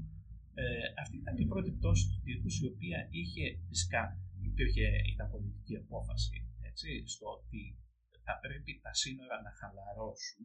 Δηλαδή, μην ξεχνάτε, αν πήγαινε κανένας εκείνη την εποχή, έβρισκε σε πολλά σημεία ε, νεκρούς οι οποίοι είχαν προσπαθήσει να φύγουν από το Ανατολικό Βερολίνο και είχαν πέσει θύματα της, ε, έτσι, της περιπολίας που περιπολούσε τα σύνορα τότε. Ε, είχαν χαλαρώσει αυτά τα μέτρα και μετά προφανώς ακολούθησε η πρώτη πτώση του τείχους. Έτσι, η πτώση του τείχους η οποία θα έχετε δει ίσως σε εκείνες τις ιστορικές φωτογραφίες που ανεβαίνουν ε, πάνω και χορεύουν πάνω στον τείχους και θυμάμαι την εξής επίσης φανταστική ιστορία. Είχαμε τότε έναν επισκέπτη Γάλλο από ε, ε, σε μεγάλη ηλικία. Ήταν, ε, τον λέγαμε παππού, ο παππούς ο Γάλλος, ο οποίος ήταν ε, επισκέπτης ερευνητής. Και μου κάνει την άλλη μέρα, Στάδεις, όλα λα, λέω τι είναι. Α, ε, πήγα πάει χτες το βράδυ και χόρευα πάνω στο τείχος. Κοιτάζω. Λοιπόν, ε, την επόμενη μέρα είχε δημοσιεύσει το τάγκη που, που συνήθως διαβάζαμε, έτσι, η μερίσια εφημερίδα του Βερολίνου, μία φωτογραφία όπω χορεύανε πάνω στο τείχο και μου βλέπω τον Μάρκο που τον είχε πιάσει σε πρώτη φάση. και μου λέει, Ε, καλά, αυτό είναι κοσμοϊστορικό γεγονός. Θα χάσω εγώ το γεγονός από τη Γαλλία. Είμαι εδώ στο Δίκιο Βερολίνο. είχε. Και είχε, δίκιο. είχε απόλυτο δίκιο. Ε, μετά, επί μήνες άκουγε κανένας όταν πλησίαζε εκεί που ήταν το τείχος, το σφυροκόπημα. Δηλαδή, πέφτανε όλοι αυτοί που πηγαίνουν να πάρουν το, έτσι, με το σφυράκι να ρίξουν το, το τείχος. Έτσι, Ήταν ε, πραγματικά ένα ιστορικό γεγονός το οποίο το, το ζήσαμε εκεί, αλλά ε, νομίζω ότι ήταν προβλεπόμενο από την ε, πολιτική εξέλιξη όπως ήταν. Μμμ. Ε, να πω για όποιον μπερδεύτηκε ότι ε, είχαν δικά τους αυτοκίνητα στο ανατολικό μπλοκ γιατί δε- δεν παίρνανε από, από, από το δυτικό, σωστά. Ας πούμε BMW, Mercedes και τέτοια. Βέβαια. Είχαν τα δικά τους. ε, Είχαν μόνο κομματικά στελέχη. Μμ. Ε, έτσι, τα οποία ε, υπήρχαν τέτοια αυτοκίνητα, αλλά όταν πήγαινε στο δυτικό Βερολίνο, ε, η αυτάρκεια έτσι, του ανατολικού, της Ανατολικής Γερμανίας, της DDR όπως λεγόταν, ε, Deutsche Demokratische Republik, η Βρεταρχικά, ε, έτσι, ε, Μμ. ήταν, έπρεπε να επιδείξει ότι με το καθεστώς μπορούσε να είναι αυτάρκης και να τροφοδοτήσει τους ε, υπηκόους με, με ίδια τεχνολογία. Και αυτό έκανε. Πάντω αυτά τα αυτοκίνητα, αν θυμάμαι καλά, έχουν κυκλοφορήσει και στην Ελλάδα. Τα δίχρονα. Ναι, το, ε, προφανώς θα πρέπει να ήταν τελειαστικά από άποψη τιμής, φαντάζομαι. Έτσι. Και εγώ θυμάμαι σαν ε, παιδί που είχα αρκετές κινηματογραφικές μηχανές οι οποίες ήταν κατασκευή Πολωνίας, Πολωνία και Τσεχία. Έτσι, είχαν δηλαδή μια πολύ καλή ε, εξέλιξη τεχνολογική. Μάλιστα. Η επόμενη ερώτηση ήταν γιατί επιλέξατε το Βερολίνο ενώ ήταν σε αυτή την κατάσταση. Αλλά φαντάζομαι θα- από όσα έχετε πει θα ήταν η πηγή της πυρηνικής φυσικής εκεί το κέντρο. Και επίσης από ό,τι κατάλαβα, το δυτικό Βερολίνο ήταν, ήταν καλά. Καλά, ναι. Κοιτάξτε, το, η Γερμανία ακόμα από την εποχή εκείνη τη δεκαετία του 80 έπαιζε ένα σημαντικό ρόλο στις θετικές επιστήμες. Ε, είχα, η απόφαση ήταν να ε, μάλλον έχει κάποια ιστορία μιας ε, συμμαθήτριας η οποία ήταν τότε στο Βερολίνο και δεν την έχει στο Βερολίνο. Οπότε ε, κάπου άλλαξα τα σχέδια και αντί να πάω έκανα τα χαρτιά μου γιατί σκεφτόμουν και Αμερική. Τότε, οπότε ε, εντάξει, για να δούμε, μου άρεσε ε, έτσι το ότι η ζωή θα ήταν πιο ευρωπαϊκή και ότι ε, θα είχα όλο αυτό το... Ε, θα βλέπα, ήμουν στα σύνορα των δύο κόσμων. Δηλαδή αυτό το πράγμα ε, πραγματικά με δελέαζε. Εκείνη την εποχή ήταν μια απόφαση η οποία δεν στηρίχθηκε τόσο πολύ σε επιστημονικά κριτήρια, τώρα να πω. Αλλά έχοντας στο πίσω μέρος του μυαλού ότι θα μπορούσα να βρω αυτό που θέλω, δηλαδή δεν θα πήγαινα σε μια τρίτο κοσμική χώρα, άρα δεν θα έκανα δηλαδή, ε, αν θέλετε, κάποια ε, ε, έκπτωση στις απαιτήσεις μου. Εντάξει, δέχτηκε πραγματικά υπήρχε το Hand Meitner, το οποίο είχα δει ότι υπήρχε και όταν πήγα στο Βερολίνο αποφάσισα ότι θα πάω στο Hand Meitner και θα κάνω το διδακτορικό. Και αυτή ήταν η πρώτη μου έτσι, επιλογή. Το Hand Meitner απομονωμένος στην άκρη της πόλης, εκεί που αντάλλασαν τους κατασκόπους. Τότε ήταν, ε, υπάρχει μια ταινία εκεί στην Kliniker Brücke. Στη, η Brücke είναι η αντίστοιχη γέφυρα εκεί ανταλλαγή των κατασκόπων η Ανατολική με του Δυτικού. Εκεί ήταν αυτό απομονωμένο το Ινστιτούτο. Το Χαν Μάιτνερ σήμερα λέγεται έτσι, ε, έχει μετονομαστεί προς τιμή του Ότο Χαν και της Λίζε Μάιτνερ. Έτσι. Και πρωτίστως έκανε, ήταν δηλαδή ένα Ινστιτούτο το οποίο ε, όπως ο Δημόκριτος ε, στελεχωνόταν με κατευθύνσεις οι οποίες αντιστοιχούσαν στο πανεπιστήμιο, δηλαδή πήγαινες εσύ εκεί σαν ερευνητής, αλλά το διδακτορικό σου αυτόματα έπρεπε να το καταθέσεις στο πανεπιστήμιο και ο διευθυντή της ε, αντίστοιχης πτέρυγας, δηλαδή της πυρηνικής φυσικής, ήταν καθηγητής στο ε, Πανεπιστήμιο του Βερολίνου, στο Freie Universität δεν είναι καινούργιο αυτό που θα πω. Έχετε απαντήσει και τις επόμενες ερωτήσεις. Ήταν οι ερωτήσεις πώς περάσατε, δυσκολευτήκατε να προσαρμοστείτε, αλλά μου λέτε τι να πήρες κάθε μέρα. Αυτό το έχει απαντήσει. Ε, μισό λεπτό. Ναι, έχει, έχει πολύ ενδιαφέρον. Τώρα με πάτε έτσι λίγο να θυμηθώ τα νιάτα ε, Αν σας έκανε κάτι εντύπωση σε σχέση με την Ελλάδα. Ο πρώτος χρόνος που λέω πάντα ε, είναι δύσκολος. Δύσκολος με ποια έννοια; Όταν αλλάζει βιογραφικό πλάτος, το πρώτο πράγμα που έχεις να αντιμετωπίσεις είναι το ότι οι μέρες είναι πάρα πολύ φωτεινές το καλοκαίρι και οι νύχτες, οι μέρες είναι πολύ σκοτεινές το χειμώνα. Ε, οπότε σε πιάνει μια κατάθλιψη, ιδιαίτερα όταν έρχεσαι από τέτοια γεωγραφικά πλάτη όπως είναι τα δικά μας, σε πιάνει μια κατάθλιψη. Αυτό τον παράδειγμα δεν είχα πάρει τότε και το, πραγματικά τον ένιωσα, αλλά τον κατάλαβα ότι είναι έτσι. Όπως επίσης είχα υπνίε και από εκεί μου ε, κόλλησε εκείνο το κουσού, να μην κοιμάμαι κάθε μέρα. Έτσι. Το ότι βράδυσε πολλές φορές ε, στις 11-12 η ώρα, ιδιαίτερα στο Αμβούργο που είναι πιο νωρίς ακόμα, εκεί νόμιζα όταν είχα πάει, λέω καλά, εκεί στο στάδιο, εκεί στο ε, στάδιο του, το ποδοσφαιρικό του Αμβούργου, καλά λέω τη προβολή γιατί δεν τους κλείνει το βράδυ. Και δεν ήταν η προβολή, ήταν απλώς το κομμάτι εκεί που φώτισε ο ουρανός ακόμα επειδή. Το καλοκαίρι. Το καλοκαίρι, ναι. Ναι, ναι, έτσι. Λοιπόν, οπότε η ζωή ε, θέλει μια προσαρμογή σε τέτοιες περιπτώσεις, όπως νομίζω ο καθένας που φεύγει σε οποιοδήποτε καινούριο χώρο δεν είχε αυτή την αμεσότητα που έχει το ελληνικό πανεπιστήμιο. Δηλαδή, έχοντας τελειώσει το ελληνικό πανεπιστήμιο, κανένας κερδίζει όλες αυτές τις φιλίε, την οικειότητα. Ε, εκεί εντάξει, ήταν και την εποχή που πήγα εγώ, τώρα έχουν αλλάξει και ήταν λίγο μαζεμένοι Δηλαδή ήταν, ε, έφεραν αυτή την, ε, αν θέλετε, ε, το βάρος του, της μεταπολεμικής εποχής, την ενοχή του Δεύτερου Παγκοσμίου Πολέμου και δεν συζητούσαν τόσο ανοιχτά. Δηλαδή, όταν πήγαινες να συζητήσεις για, για το τι έγινε στο Δεύτερο Παγκόσμιο Πόλεμο, ένα στρατόπεδο συγκέντρωση ήταν κάπως απαγορευμένες έννοιες. Δηλαδή, του έβλεπες δεν, δεν μπορούσαν να μπουν άνετα σε συζήτηση. Το Βερολίνο ήταν μια όμορφη πόλη γιατί είχε πολλές αναλλαγές. Θυμάμαι ότι το πρώτο πράγμα που έκανα, δύο πράγματα έκανα όταν πήγα στο Βερολίνο. Ε, το πρώτο ε, ήταν να φτιάξω ένα σκοτεινό θάλαμο γιατί ασχολιόμουν με φωτογραφία οπότε έπρεπε να κάνω εμφάνιση των films και όντα μου λέγανε και οι φίλοι μου από την Ελλάδα «Α, εσύ τώρα θα πας στην Γερμανία, θα έχεις την άκφα». Εγώ θα πήγαινα κάτω από την άκφα, μου έλεγε ένας ε, τύπος και ένας φίλος μου και θα περίμενα, να, θα πέτουσαν φαπ τα χαρτιά, φαπ τα φίλμα, το παράθυρο, ε, θα περνάω τέτοιο. Προφανώς ε, είχα φτιάξει το σκοτεινό θάλαμο, ήταν το πρώτο δηλαδή που έτσι ασχολιόμουν με τη φωτογραφία και συνέχισε τη φωτογραφία. Και το δεύτερο ε, ήταν ε, αγόρασα ένα ποδήλατο, παρόλο που ήταν χειμώνας, γιατί είχα πάει μήνα Οκτώβρη και είχα πει, είχα πάρει το χάρτη του Βερολίνου ότι θα επισκεφτώ όλες τις περιοχές του Βερολίνου. Ε, Πρέπει να σας πω ότι ακόμη και τώρα που διαβάζω μεσοπολεμική, μεταπολεμική λογοτεχνία στη Γερμανία, μου έρχονται στο μυαλό οι εικόνες εκείνες που έβλεπες ε, πολυκατοικίες, οι οποίες από τις Σοβίτες είχαν ακόμα τα τράσματα, δεν είχαν επισκευαστεί. Έτσι, και ήταν μια περιοχή η οποία σου προκαλούσε δέος όταν έπρεπε σε τέτοιες συνοικίες που έβλεπε ακόμα τα αποτυπώματα του πολέμου. Έτσι.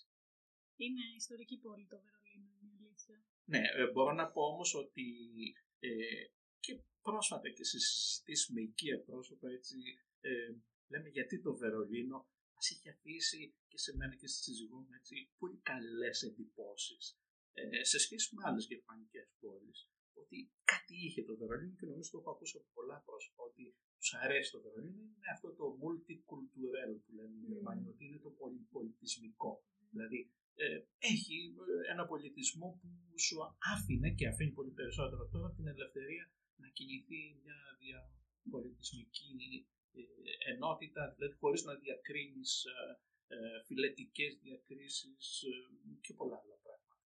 Έτσι, ήταν δηλαδή μια φιλελεύθερη πόλη από τότε. Φωτογραφία τι βγάζατε, τοπία.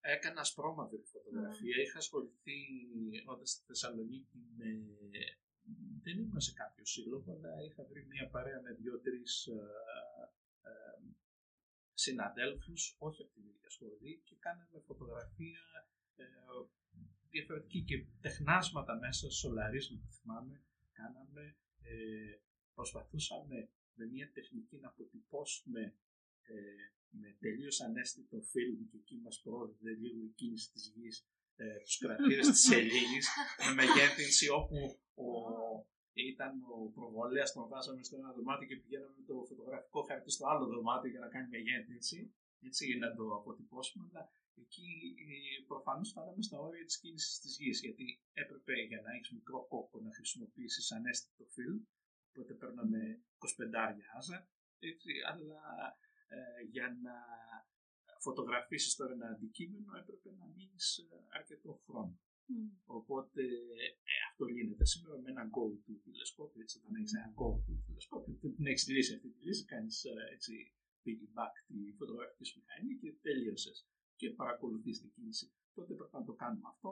Θυμάμαι, κάναμε άλλα τεχνάσματα με διπλές ε, φωτογραφίες, δηλαδή με κλείστρο σκοτεινά. Αυτά κάναμε ε, τεχνάσματα του, του φιλμ και του σκοτεινού. Δηλαδή, ε, θυμάμαι, ε, μου είχε κατέβει η ιδέα τον ε, συνάδελφό μου να τον φωτογραφίσει να προσφέρει τσιγάρο στον εαυτό τους. Δηλαδή, που με, τη, με την ε, ψηφιακή τεχνική αυτά μπορεί να τα κάνει κανένας πολύ εύκολα. Mm. Τότε όμως το να αποτυπώσεις ένα φιλμ. Ε, και συνήθως ήταν λεπτομέρειες, δηλαδή μου άρεσε πάντα σπρώμα φωτογραφία έτσι, γιατί αυτή ήταν πιο εύκολη στην επεξεργασία σε σκοτεινό θάλαμο με διάφορες τέτοιες τεχνικές. Έχω κρατήσει κάποια αρνητικά κάπου στο πατάρι. Όλο λέω να τα κατεβάσω και να, τα, να δω τι γίνεται. Αλλά... Εμένα μου φαίνεται πολύ ε, ενδιαφέροντα όλα αυτά. Και παλιά πώς κάναν το ραδιόφωνο, τι, τι κόπο είχε και η φωτογραφία και γενικά η φυσική πίσω από τέτοια θέματα. Πιστεύω ελκύει και τον κόσμο τον, που δεν είναι σχετικός με θετικές επιστήμες, στις θετικές επιστήμες, να βλέπει ας πούμε, την ομορφιά που έχουν ε, από πίσω. Ε, Ισχύει, ισχύει αυτό και θυμάμαι ένας ε, από τα άτομα που κάναμε φωτογραφία ήταν ε, νομικός, σπούδαζε νομική ε, στη Θεσσαλονίκη και έλεγε Ρε, εσύ, εγώ του εξηγούσα καμιά φορά ε, τα μαθηματικά και έλεγε Εγώ πρέπει να γίνω μαθηματικό. Δεν τα μαθηματικά δεν είναι τίποτα. Είναι εύκολα. Να, ε, το βλέπεις ότι ξέρω μαθηματικά. Εντάξει, σίγουρα δεν ξέρεις μαθηματικά.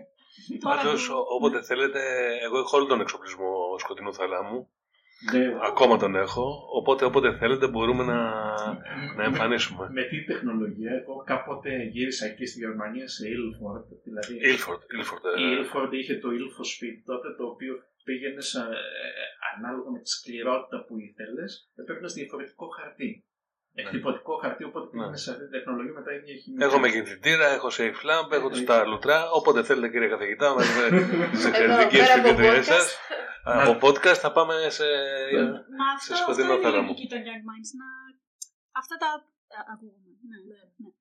Ε, να, να δείξουμε τις πτυχές της επιστήμης και ο ένας βοηθώντας τον άλλον και δείχνοντας τι ξέρει και γιατί είναι παθιασμένος με κάτι συγκεκριμένο. Ε, αυτά είναι τα ωραία του, του πανεπιστημίου και τη... Ναι, δυστυχώς Και- τώρα η ψηφιακή τεχνική έχει απαλείψει όλα αυτά τα αναλογικά, είτε αυτά είναι Μμ. ηλεκτρονικά, είτε είναι σε φωτογραφία, οτιδήποτε άλλο. Αλλά εντάξει, έχει και αυτό την ομορφιά. Ήθελα να σας ρωτήσω αν ασχολείστε ακόμα.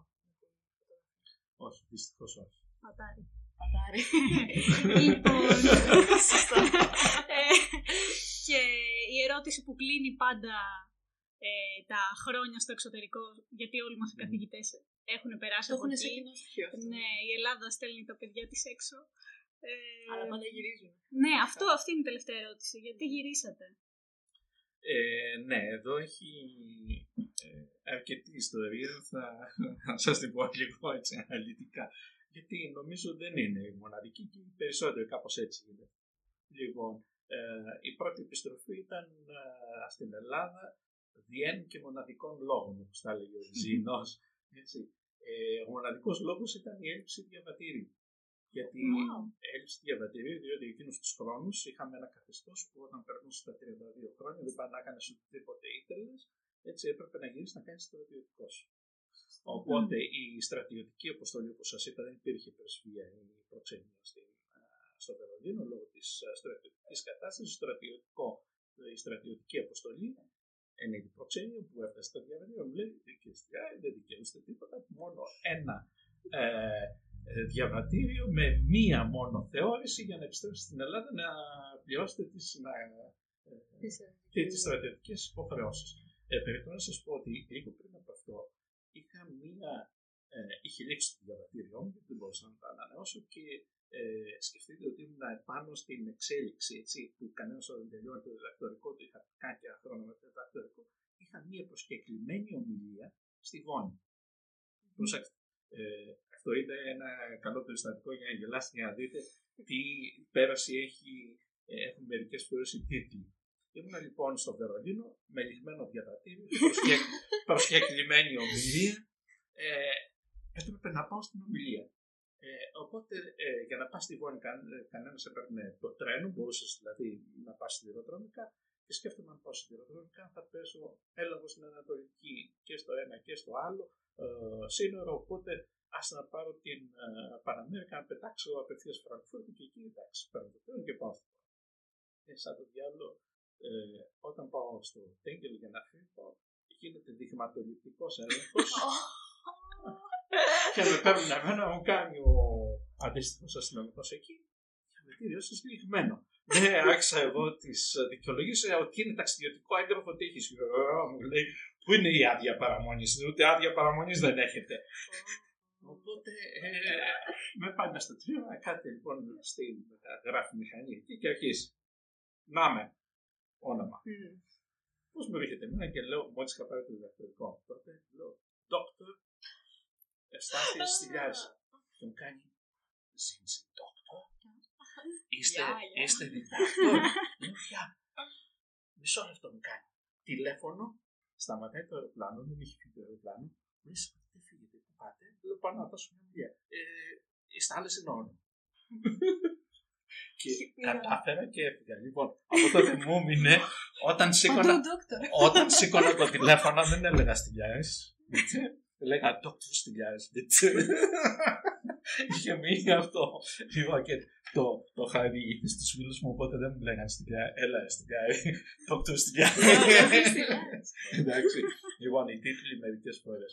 Οπότε αναγκάστηκα να γυρίσω στην Ελλάδα για να κάνω το στρατιωτικό, το οποίο επειδή έτυχε να πέσω με κάποιον γιο ενός πολιτικού ε, συγκεκριμένα είναι πολιτικός αυτό ο Βραβιτσιώτη. Έβγαλε ο πατέρας του νόμο, ε, μάλλον γινόταν τότε αυτές οι εκπτώσεις, ότι άνω των 32 θα κάνουν ε, μειωμένη θητεία, οπότε έπρεπε να κάνω μειωμένη θητεία και την οποία την έκανα σε σπαστά διαστήματα. Ε, το κακό όμως γίνεται, και αυτό το λέω σαν προτροπή προς τους νέους επιστήμονες, ότι μη σπάτε ιδιαίτερα σε ένα τέτοιο επίπεδο. Τώρα έχουν αλλάξει οι νομοθεσίες, δηλαδή κανένας όταν διαπρέπει, όταν έχει δηλαδή μια συνέχεια στις σπουδές τους, στις μεταδιδακτορικέ, δίνεται επαόριστον μια αναβολή από το στρατιωτικό. Λοιπόν, αποφασίσαμε τότε να γυρίσουμε. Ε, γυρίσαμε με την νυν σύζυγό μου, η οποία είναι και αυτή στην έρευνα, είναι βιολόγος, ε, έτυχε να έχει βρει μια θέση μεταδιδακτορική ε, στην Κρήτη, στο IMDB, στο Ινστιτούτο Μοριακής ε, Βιολογίας, ε, στην Κρήτη, οπότε και εγώ αποφάσισα, είχα βρει ένα καλό στρατολόγο να κάνω στην Κρήτη το στρατιωτικό. Εμένα όμως που δεν μου πήγαινε η Κρήτη, παρόλο που αρκετοί αξιαγάπητοι συνάδελφοι μου είχαν προτείνει να καθίσω στο Πανεπιστήμιο της Κρήτης εκεί να κάνω κάποια πράγματα, είχα πει ναι, θα σκοτώ φύγω. Και πραγματικά δεν άντεχα. Ήταν ε, αυτό που δεν αντέχει στην Ελλάδα. Ε, ξέρετε το ότι αυτό το πακέτο το 81, 89, 90 που μείναμε στο εξωτερικό, έτσι μας είχε αποξενώσει την πραγματικότητα της Ελλάδας και είχαν γίνει αρκετές αλλαγές. Οπότε ε, αναγκάστηκαν να, ε, να φύγουν πάλι. Δηλαδή ε, έκανα το πρώτο μέρος της θητείας μου και λέω σου κάνω και φεύγω τώρα και πήγα σαν επόμενο μεταδιδακτορικό στο Αμβούργο. Στο Αμβούργο ακολούθησε προφανώς η σύζυγος με mother of the παράτησε δηλαδή για κάποιο διάστημα μικρό την ε, έρευνα Εκεί αποκτήσαμε το πρώτο παιδί, οπότε αρχίζεις και έχεις μια οικογένεια που γίνεσαι ένας ε, τσιγκάρος που περιφέρεσαι και κάπου λες, εντάξει, τώρα τι γίνεται. Ε, τι γίνεται, μας άρεσε η διαμονή στην ε, Γερμανία, δεν έχει κανένα πρόβλημα. Έτσι, πέραν των μικρών προβλημάτων ενσωμάτωσης ε, ενός ξένου μέσα σε μια κοινωνία η οποία ίσως να μην είναι και τόσο ιδανική με τα πρότυπα τα οποία έχει κανένας, αλλά αυτό που έγινε, είχαμε πει ε, κάπου εκεί στο 1995, αφού ε, έμεινα 3-4 χρόνια στο Αμβούργο, ότι ε, δεν κάνουμε καμιά αίτηση στην Ελλάδα να δούμε τι ψάρια πιάνουμε, να δούμε δηλαδή πού βρισκόμαστε. Ε, και θυμάμαι χαρακτηριστικά ότι ε, είχε ανοίξει τότε ο Δημόκριτος κάποιες θέσεις για φυσικούς και για βιολόγους. Όπου τα λέω, λοιπόν, θα κάνω ε, έτσι για τη γυναίκα και θα κάνω και μια έτσι στη δικιά μου ε, προφανώς σε αυτή την αίτηση πήρε τη θέση η γυναίκα μου, στο, όπου και είναι ερευνήτρια στο, στο Δημόκριτο, και προφανώς δεν την πήρα εγώ. Έτσι. Αλλά αυτό ήταν ένα ισχυρό κίνητρο όταν έχεις μια οικογένεια με ένα παιδί και ο ένας έχει βρει μια θέση. Εγώ ήμουν τότε, είχα το ευτύχημα να είμαι με ένα ευρωπαϊκό πρόγραμμα για κάποια χρόνια που μου έδινε το δικαίωμα να χρηματοδοτηθώ με ένα χρόνο επιστροφή στη χώρα ε, από την οποία κατάγομαι. Ήταν το λεγόμενο return fellowship. Οπότε μου έδινε ένα fellowship να το χρησιμοποιήσω όποτε ήθελα για να εγκατασταθώ στην Ελλάδα για ένα χρόνο. Ε, και κάπως έτσι ξεκίνησε και σε μένα ήταν δηλαδή ένα κίνητρο όταν τα δύο τρίτα της οικογένειας ήταν ήδη στην Ελλάδα και υπήρχε και αυτό το κίνητρο, αποφάσισα να γυρίσω στην Ελλάδα. Έτσι, δηλαδή είπαμε να, να ξεκινήσουμε εδώ. Ε, και μετά κάνοντας, δηλαδή ανοίγοντας κάποια θέση στο γύρισα το 1996, ε, έκανα μια αποτυχημένη προσπάθεια στο Πανεπιστήμιο, μια ε, αίτηση έτσι, ε, υποψηφιότητας, την οποία δεν την πήρα και μετά πήρα την, ε, στη δεύτερη προσπάθεια ε, εκλέχθηκα. Οπότε έτσι έγινε και το 2001 που είπατε ξεκίνησα να έρθω να είμαι μέλος Έτσι το 2000 ήταν η εκλογή, το 2001 ανέλαβα κανονικά τα καθήκοντα. Έτσι και αδιάλειπτα είναι μέλος του, του τμήματο φυσικής. Άρα δεν ήσασταν, γιατί πολλοί καθηγητές θέλανε πάντα να γυρίσουν αυτοί στην Ελλάδα, είχαν θέματα προσαρμογή, ποιότητα ζωή, στο εξωτερικό. Εσάς απλά ε, πάντα υπάρχει αυτό το προσωπικό. Δηλαδή, όταν θέλει κανένας να συνδυάσει οικογένεια έτσι, και δει με τα πρότυπα τα, ε, τα ελληνικά, ε, είναι τόσο εύκολο μένοντας στο εξωτερικό και όντας και οι δύο, μην ξεχνάτε ότι και η σύζυγός μου είναι ενεργή στην έρευνα. Μμ. Δύο ερευνητές σημαίνει ότι ε, το παιδί, τα παιδιά, έτσι, μένουν ε, πια μόνα τους. Μμ. Και δεν είναι μέσα στις, ε, ε, έτσι, στις προδιαγραφές αν θέλετε, της μιας ελληνικής οικογένειας ότι αφήνουν τα παιδιά να μεγαλώσουν μόνα τους. Κάπου κανένας θέλει, έτσι, έχει το δέσμο της οικογένειας, πράγμα το οποίο ε, τηρήθηκε, ε, θα έλεγα κατά πολύ και με θυσίες από τη σύζυγό μου, έτσι, στο να ε, διατηρήσει και να κρατήσει αυτή την οικογένεια. Ε, και ε, ήταν ένας λόγος που ε, γυρίσαμε, δηλαδή προσπαθούσαμε να συμβιβάσουμε αυτά τα δύο πράγματα. Το επιστημονικό κομμάτι με το, Το α, οικογενειακό. με το οικογενειακό, το ανθρωπιστικό κομμάτι. Όπως το δέχεται. Οκ. Κάπου εκεί λήγει και αυτό το μέρος, το, το χρόνια στο εξωτερικό. Να βάλουμε ένα τραγούδι και να πάμε μετά ε, στο τελευταίο μέρος και αγαπημένο με ερωτήσεις από το κοινό.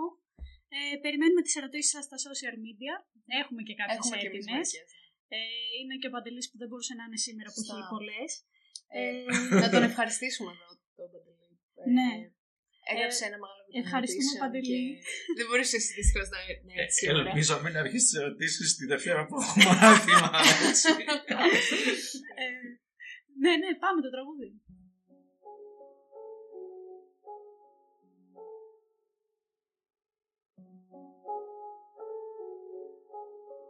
Hello, darkness, my old friend.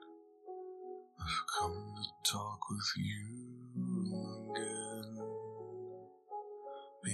Because a vision softly creeping left its scenes while I was sleeping. And the vision that was planted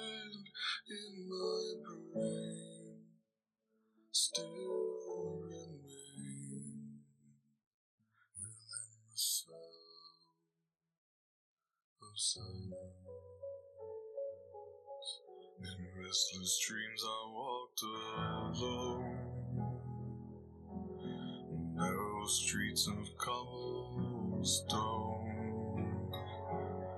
Neath the halo of a street lamp, I turned my collar to the cold and damp.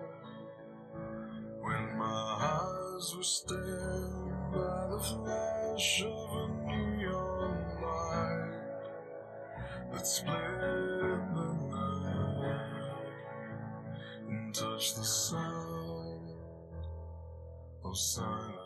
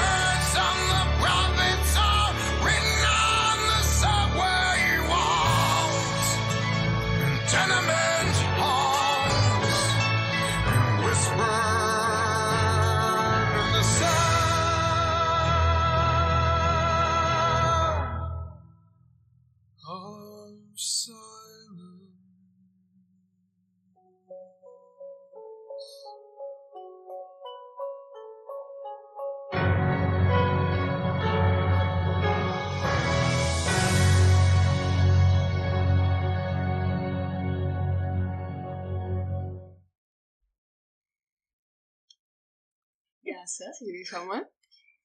Λοιπόν, τώρα μετά το διάλειμμα νομίζω θα πάμε πιο χαλαρά λίγο σε. Ναι, δεν δεν θα συσχετίζονται οι ερωτήσεις μεταξύ ναι, τους, αυτό είναι η αλήθεια. ακριβώς είναι η αλήθεια. Ε, η ερωτήση είναι του κοινού ή του Παντελή βασικά, όπως είπαμε και πριν. Ε, λοιπόν, βασικά αυτή την έχω και εγώ σαν ερώτηση. Είναι με τι ασχολείστε ερευνητικά αυτή την περίοδο; Ναι. Και, και, πολύ σημαντικό, άμα μπορεί κάποιος προπτυχιακός να πάρει μαζί σας ερευνητική εργασία. Το καινούριο μάθημα και καλά που υπάρχει. Ε, να αρχίσω από τη δεύτερη ερώτηση. Η απάντηση είναι ναι. Ε, παρόλο που δεν ήμουν ποτέ επιλεκτικός, διότι πιστεύω ότι κανένας πρέπει ε, και ιδιαίτερα σε αδύναμους φοιτητές να δίνει την δυνατότητα να α, ασχοληθούν με τέτοια projects. Έτσι. Ε, η- τα projects αυτά μέχρι τώρα τα παίρναν φοιτητές οι οποίοι θέλαν κάποια συστατική ε, για να βεβαιώσουν ότι πραγματικά έχουν ασχοληθεί με κάποιο συγκεκριμένο θέμα. Έχω πληθώρα θεμάτων και θα το απαντήσουμε το, με την, ε, που περιφέρονται αυτά τα θέματα, απαντώντας που ασχολούμαι ερευνητικά. Λοιπόν, η απάντηση είναι και άρα ενθαρρύνω οποιονδήποτε θέλει, έτσι, ε, υπάρχει ενδιαφέρον στα θέματα τα οποία θα αναφέρω τώρα, να έρθει να με βρει, να μου στείλει κάποιο μήνυμα. Να ρωτήσω τι έτος θα λέγατε ότι είναι καλό. Ε, κοιτάξτε, θα πρέπει ε, να έχει ακούσει, αν πρόκειται για την ιατρική φυσική, να έχει ακούσει ίσως το μάθημα της ιατρικής φυσικής. Αν πρόκειται για την πυρηνική φυσική, να έχει ακούσει το μάθημα της εισαγωγής πυρηνικής φυσικής. Δηλαδή, επειδή η ιατρική φυσική γίνεται στο τέταρτο έτος, είναι στο 8ο εξάμεινο, είναι δηλαδή αερινό εξάμεινο του τέταρτο έτος, ίσως είναι λίγο αργά. Ε, αυτό δεν είναι απαραίτητο, δηλαδή αν κάτι μπορεί να καλυφθεί, έχω πάρει δηλαδή ήδη, είχα πάρει διπλωματικές, έτσι, με άτομα τα οποία είχαν διαβάσει τις σημειώσεις, δεν είχαν παρακολουθήσει το μάθημα, είχαν ξεκινήσει διπλωματική και άκουγαν το μάθημα παράλληλα. Οπότε αυτό γινόταν. Ε, το μάθημα της πυρηνικής είναι στο έκτο εξάμεινο, οπότε κανένας όταν το έχει πάρει αυτό μπορεί να έρθει να κάνει Μετά το τρίτο, ναι, να τρίτο κάνει έτος. ένα τρίτο. Λοιπόν, ε, ξεκινάω το κύριο μέρος, το αφιερώνω πια το περισσότερο χρόνο στην ιατρική φυσική, στην πειραματική πυρηνική φυσική, δηλαδή με εφαρμογές στην, ε, σε μεθόδους, ε, όπως είπαμε, διαγνωστικές, όπως είναι η μονοφωτονική. Υπάρχει, έχω ένα εργαστήριο στο οποίο υπάρχουν δύο κάμερες, έτσι, δύο τέτοιες γάμα κάμερες, με τις οποίες κανένας μπορεί να πάρει εικόνες άρα να κάνει πειραματική δουλειά εκεί. Η πειραματική αυτή δουλειά δεν είναι μόνο ε, δουλειά μόνο με την κάμερα, έχει να κάνει και με την ε, τεχνική, την ηλεκτρονική, πως κανένας φτιάχνει ένα σύστημα συλλογής δεδομένων. Σύστημα συλλογής, το Data Acquisition System, όπως λέγεται, ένα απλό Data Acquisition System, πώς μπορεί να κάνει ανάλυση. Συνυφασμένο με αυτό υπάρχουν προσωμιώσεις, είναι το αγαπημένο θέμα των α, φοιτητών, δηλαδή μπορεί κανένας να κάνει ένα εικονικό πείραμα και να στήσει τη συσκευή και να πάρει μετρήσεις, να φτιάξει δηλαδή ε, κάποια νόσος στον εγκέφαλο, να φτιάξει μια Alzheimer και να πάρει εικόνες έτσι και να δει πώς θα κάνει ανάλυση και να κάνει τομογραφία, ξέροντας αυτές τις τεχνικές. Ε, και προφανώς ε, υπάρχουν και ε, θέματα τα οποία έχουν να κάνουν περισσότερο με μαθηματικά, με αλγορίθμους, γιατί αναπτύσσουμε για τους αλγορίθμους το μαθηματικό δηλαδή κομμάτι με το οποίο κάνει κανένας λύνει αυτό το αντίστροφο πρόβλημα της τομογραφίας. Η τομογραφία είναι ένα αντίστροφο πρόβλημα. Έχω προβολές και θέλω να βρω ποιο είναι το αντικείμενο που μου, μου δημιουργεί αυτές τις προβολές. Άρα έχει να κάνει κάτι, ε, είναι ένας μηχανισμός λέγεται random transfer, που είναι παρόμοιος με φουριέ ανάλυση. Οπότε, αν κάποιος είναι δυνατός σε μαθηματικά και θέλει να ασχοληθεί, να προγραμματίσει τέτοια πράγματα, μπορεί να κάνει. Όλα αυτά λοιπόν συντελούν τι τρεις κύριες κατευθύνσεις, δηλαδή ε, καθαρά hardware, ε, hardware με software με προσωμιώσεις ή μαθηματικά που φτιάχνουν όλη αυτή την απεικονιστική τεχνική στην ε, ιατρική φυσική. Παράλληλα στην πυρηνική φυσική ε, έχω καταλήψει πια το κομμάτι αυτό των χαμηλών ενεργειών με τις πυρηνικές αντιδράσεις και έχω εστιαστεί ε, στο ερευνητικό κομμάτι με την αδρονική φυσική. Είναι κάποια πειράματα που για κάποια χρόνια τα κάναμε σαν επιτεχνική στη Βοστόνη, στο MIT. Ε, δηλαδή αρκετά χρόνια Ε, έχουμε κάνει εκεί μια σειρά μια λήψη δεδομένων ε, και συνεχίζουμε αυτά τα πειράματα σε έναν αντίστοιχο επιταχυντή στο Mainz της Γερμανίας. Οπότε εκεί υπάρχουν αρκετά δεδομένα τα οποία έπανα ε, αναλύονται. Ε, με κάποιες καινούργιες τεχνικές έχουμε εφαρμόσει και μια καινούργια στατιστική τεχνική. Ε, μάλιστα έχει το προσωνύμιο με κάποιους συνοδέλφους άμυας. Το άμυας είναι Athens Model for Independent Analysis, ανάλυσης σχήν, το οποίο αυτό προσπαθούμε τώρα πρόσφατα να το βάλουμε. Ε, είναι ε, ουσιαστικά καταλήγει το, αν θέλετε, το αντίστοιχο πρόβλημα, προσπαθεί να το λύσει με ε, το forward πρόβλημα. Δηλαδή προσωμιώνει το πώς είναι το forward, προσπαθεί να δει με κάποια penalties που βάζει πώς είναι η λύση που βρίσκει σε σχέση με την πραγματικότητα. Έτσι. Ε, και προφανώς μέσα σε όλες αυτές τις τεχνικές μπαίνουν ε, τεχνικές που έχουν να κάνουν είναι παραδοσιακό στα νευρονικά δίκτυα που είναι πολύ της μόδας σήμερα. Έτσι.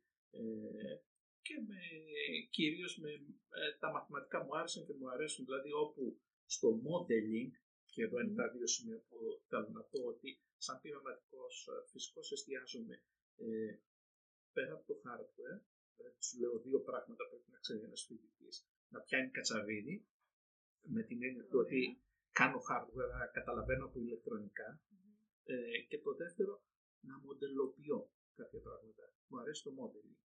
Δηλαδή, να έχεις τα. Ναι, modeling με την έννοια του ότι έχω ένα πρόβλημα, το μοντελοποιώ και προσπαθώ μέσα από το μοντέλο αυτό να δω πώς μπορώ να το προσωμιώσω, να το λύσω, να δω ε, ποιες είναι οι ευαισθησίες του, πώς μπορώ να το βελτιώσω. Έτσι. Άρα, ε, μαθηματικά και προγραμματισμός. Ε, ναι, είπα αυτό το, η προσωμείωση, Αγαπημένο μας. η, η προσωμείωση ε, είναι αγαπητή από τους φοιτητές γιατί δεν θέλει προγραμματισμό. Α, Δηλαδή χρησιμοποιούμε ε, στην περίπτωση αυτή για να προσωμιώσουμε αυτές τις συσκευές το ένα μεγάλο πακέτο που χρησιμοποιούν και η ψηλοενεργειακή φυσική στο CERN, το ZEANT4. Το ZEANT4 έχει όλες τις ηλεκτρομαγνητικές επιδράσεις. Δηλαδή, εσύ μπορείς να πεις, έχω εγώ εδώ μία πηγή η οποία εκπέμπει αυτά τα πράγματα, έχω βάλει ένα κολλημέτρο, τώρα να απορροφηθεί, δείξα μου τι, θα, τι εικόνα θα πάρω. Και μπορείς να το προγραμματίσεις αυτό. Αντί να καθίσει λοιπόν να προγραμματίσεις αυτό το επίπεδο που χρειάζεται καλή γνώση σε C, υπάρχει ένα interface με που έχει αναπτυχθεί για γιατρούς. Έτσι, για γιατρούς, δηλαδή για φοιτητές ιατρικής, που σημαίνει δεν θέλει προγραμματισμό. α, τέλεια. Ή, ε, στηρίζεται σε μακροεντολές, οπότε μπορεί κανένας με μακροεντολές να πει: OK, βάλαμε μία πηγή εδώ. Και η Μμμ, οποία θέλω να ναι. εκπέμπει φωτόνιο 511 εκεί ήδη. Οπότε δεν χρειάζεται κανένας να βάλει ούτε το τετραδιάνισμα μέσα να πει να ρίξε μια ζαριά και πες πώς είναι το π, πώς είναι το π, πώς είναι το πζ. Ε, πάντρεψε τα αυτά με την ενέργεια. Εντάξει, τίποτα, το κάνει αμέσως αυτό με μια σειρά. Αυτά μου αρέσουν. Ο- Οπότε αυτό είναι μία μακροεντολή, οπότε μπορεί κανένας να φτάσει σε τέτοια. Ε, να φτιάξει δηλαδή, να κάνει προσωπιώσει, ε, στηριζόμενος ουσιαστικά στο πακέτο στο ZAM φόρο αυτό, χωρίς να χρησιμοποιεί ε, προγραμματισμό. Αλλά και το κομμάτι, όπως σας είπα, των μαθηματικών υπάρχει. Υπάρχει δηλαδή, αν κανένα θέλει, ε, ξέρει, ας πούμε, ενδιαφέρεται για μη γραμμικά προβλήματα, που σας λέει ο κ. Αποφράτη, ο κ. Ιωάννης παλιότερα, έτσι, μη γραμμικά προβλήματα, ε, τα οποία είναι πραγματικά ενδιαφέροντα στη φυσική. Το κάθε τι είναι μη γραμμικό, αλλά προσεγγίζεται γραμμικά. Μπορείτε να ε, βάλετε αυτή την αντίστροφη μέθοδο, μπορείτε να χρησιμοποιήσετε νευρονικά. Έτσι, νευρονικά, ας πούμε, είχα σε μια παλιότερη εργασία χρησιμοποιήσει τα νευρονικά για να κάνουμε ανακατασκευή της εικόνας. Τομογραφία με νευρονικά πριν από 20 χρόνια. Και τώρα φέτος έχει γίνει πέρσι, τελευταία χρόνια της μόδας. Δηλαδή, όλοι αρχίζουν και βάζουν νευρονικά για να κάνουν ανακατασκευή εικόνες. Εντάξει. Ε, θέλω να πω ότι υπάρχουν τέτοιες έννοιες και οτιδήποτε καινούριο μπορεί κανένας να φανταστεί. Δηλαδή, η προσέγγιση που κάνω εγώ στις διπλωματικέ είναι η εξής. Και ε, πραγματικά εκεί οθώ του φοιτητές. Είτε project κάνουν, είτε διπλωματική, δεν πρέπει να είναι βιβλιογραφικής ε, ενημέρωσης μόνο. Δηλαδή δεν θα είναι βιβλιογραφικού περιεχομένου. Παίρνουν και διαβάζουν δύο paper και τα αναλύουν και φτιάχνουν μια εργασία. Πρέπει να μάθει εργαλεία. Είτε αυτό το εργαλείο θα είναι προγραμματισμός, ή θα είναι εφαρμογή κάποια τεχνικής, ή να μάθει το gate, όπως είναι αυτό το interface που σας είπα στο ZAN, ή κάτι άλλο. Αυτό πρέπει να το ξέρει, τόσο ώστε να μπορώ εγώ να το βεβαιώσω σε μια ε, ε, οποιαδήποτε σύσταση χρειαστεί στο μέλλον, σε μια συστατική επιστολή, αλλά κυρίως για να μπορεί ο ίδιος, και έτσι κάνουμε τους φοιτητές, μάλλον λένε τι θέμα έχεις; Δεν έχω κανένα θέμα. έλα, μάθε τα εργαλεία και μετά πρότεινε εσύ ένα θέμα. Δηλαδή, μαζί με τους φοιτητές προσπαθούμε να δούμε τι μπορεί κανένας να φτιάξει. Οπότε μου έρχονται με κάποιες ιδέες, θα φτιάξω, ε, σας λέω, τους λέω αυτό δεν είναι ιατρικά εφικτό, ε, πρέπει να κάνουμε κάποια έκπτωση, να το κάνουμε έτσι. Οπότε δηλαδή Οκ. εκεί συνεισφέρω στο να μάθουν τεχνικές και μετά να μάθουν tools όπως τους λέω, να μάθουν αυτό το modeling που είναι βασικό και μετά έχοντας αυτά να μπορέσουν να κάνουν ε, κάποιο είδους ε, σύνθεση αυτών των εννοιών για να οδηγήσει σε ένα υπαρκτό αποτέλεσμα. Οκ, άρα με τη θεματολογία είστε αρκετά ανοιχτός. Ναι, ναι. Οκ. ναι. Ε, θες να πεις; Οκ, περίμενε. Λοιπόν, μου 'στειλε ο Δημήτρης μία. Με τον Δημήτρη κάνετε πτυχιακή, οπότε είναι λίγο πιο εξειδικευμένη, πιστεύω. ναι. Γιατί από αυτά που λέτε καταλαβαίνω ένα 40% στην καλύτερη. Αλλά εντάξει, έχω το θάρρος να σας το πω. Ό,τι καταλαβαίνει κανείς καλό είναι. Ε, λοιπόν, ε, πιστεύετε ότι η ακτινοθεραπεία με χρήση πρωτονίων θα έχει κάποια εξέλιξη, γιατί παρατηρούνται τα τελευταία χρόνια ε, κάποια κατάγματα στα πλευρά ασθενών που εφαρμόζεται αυτή η θεραπεία. Επίσης, ποια είναι η γνώμη σας για τη θεραπεία με χρήση βαρέων ιόντων; Ε, δεν κατάλαβα τον όρο εκεί με τα πρωτόνια, τι λέει, παρατηρούνται.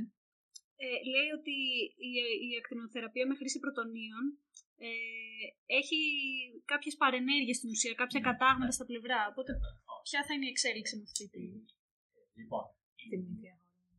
Τι ρωτάς; όχι, η θεραπεία, η ραδιοθεραπεία με πρωτόνια έχει ε, ήδη ε, εφαρμοστεί με επιτυχία σε πολλές περιπτώσεις έτσι, στην ε, ιατρική και συνεχίζει να εφαρμόζεται.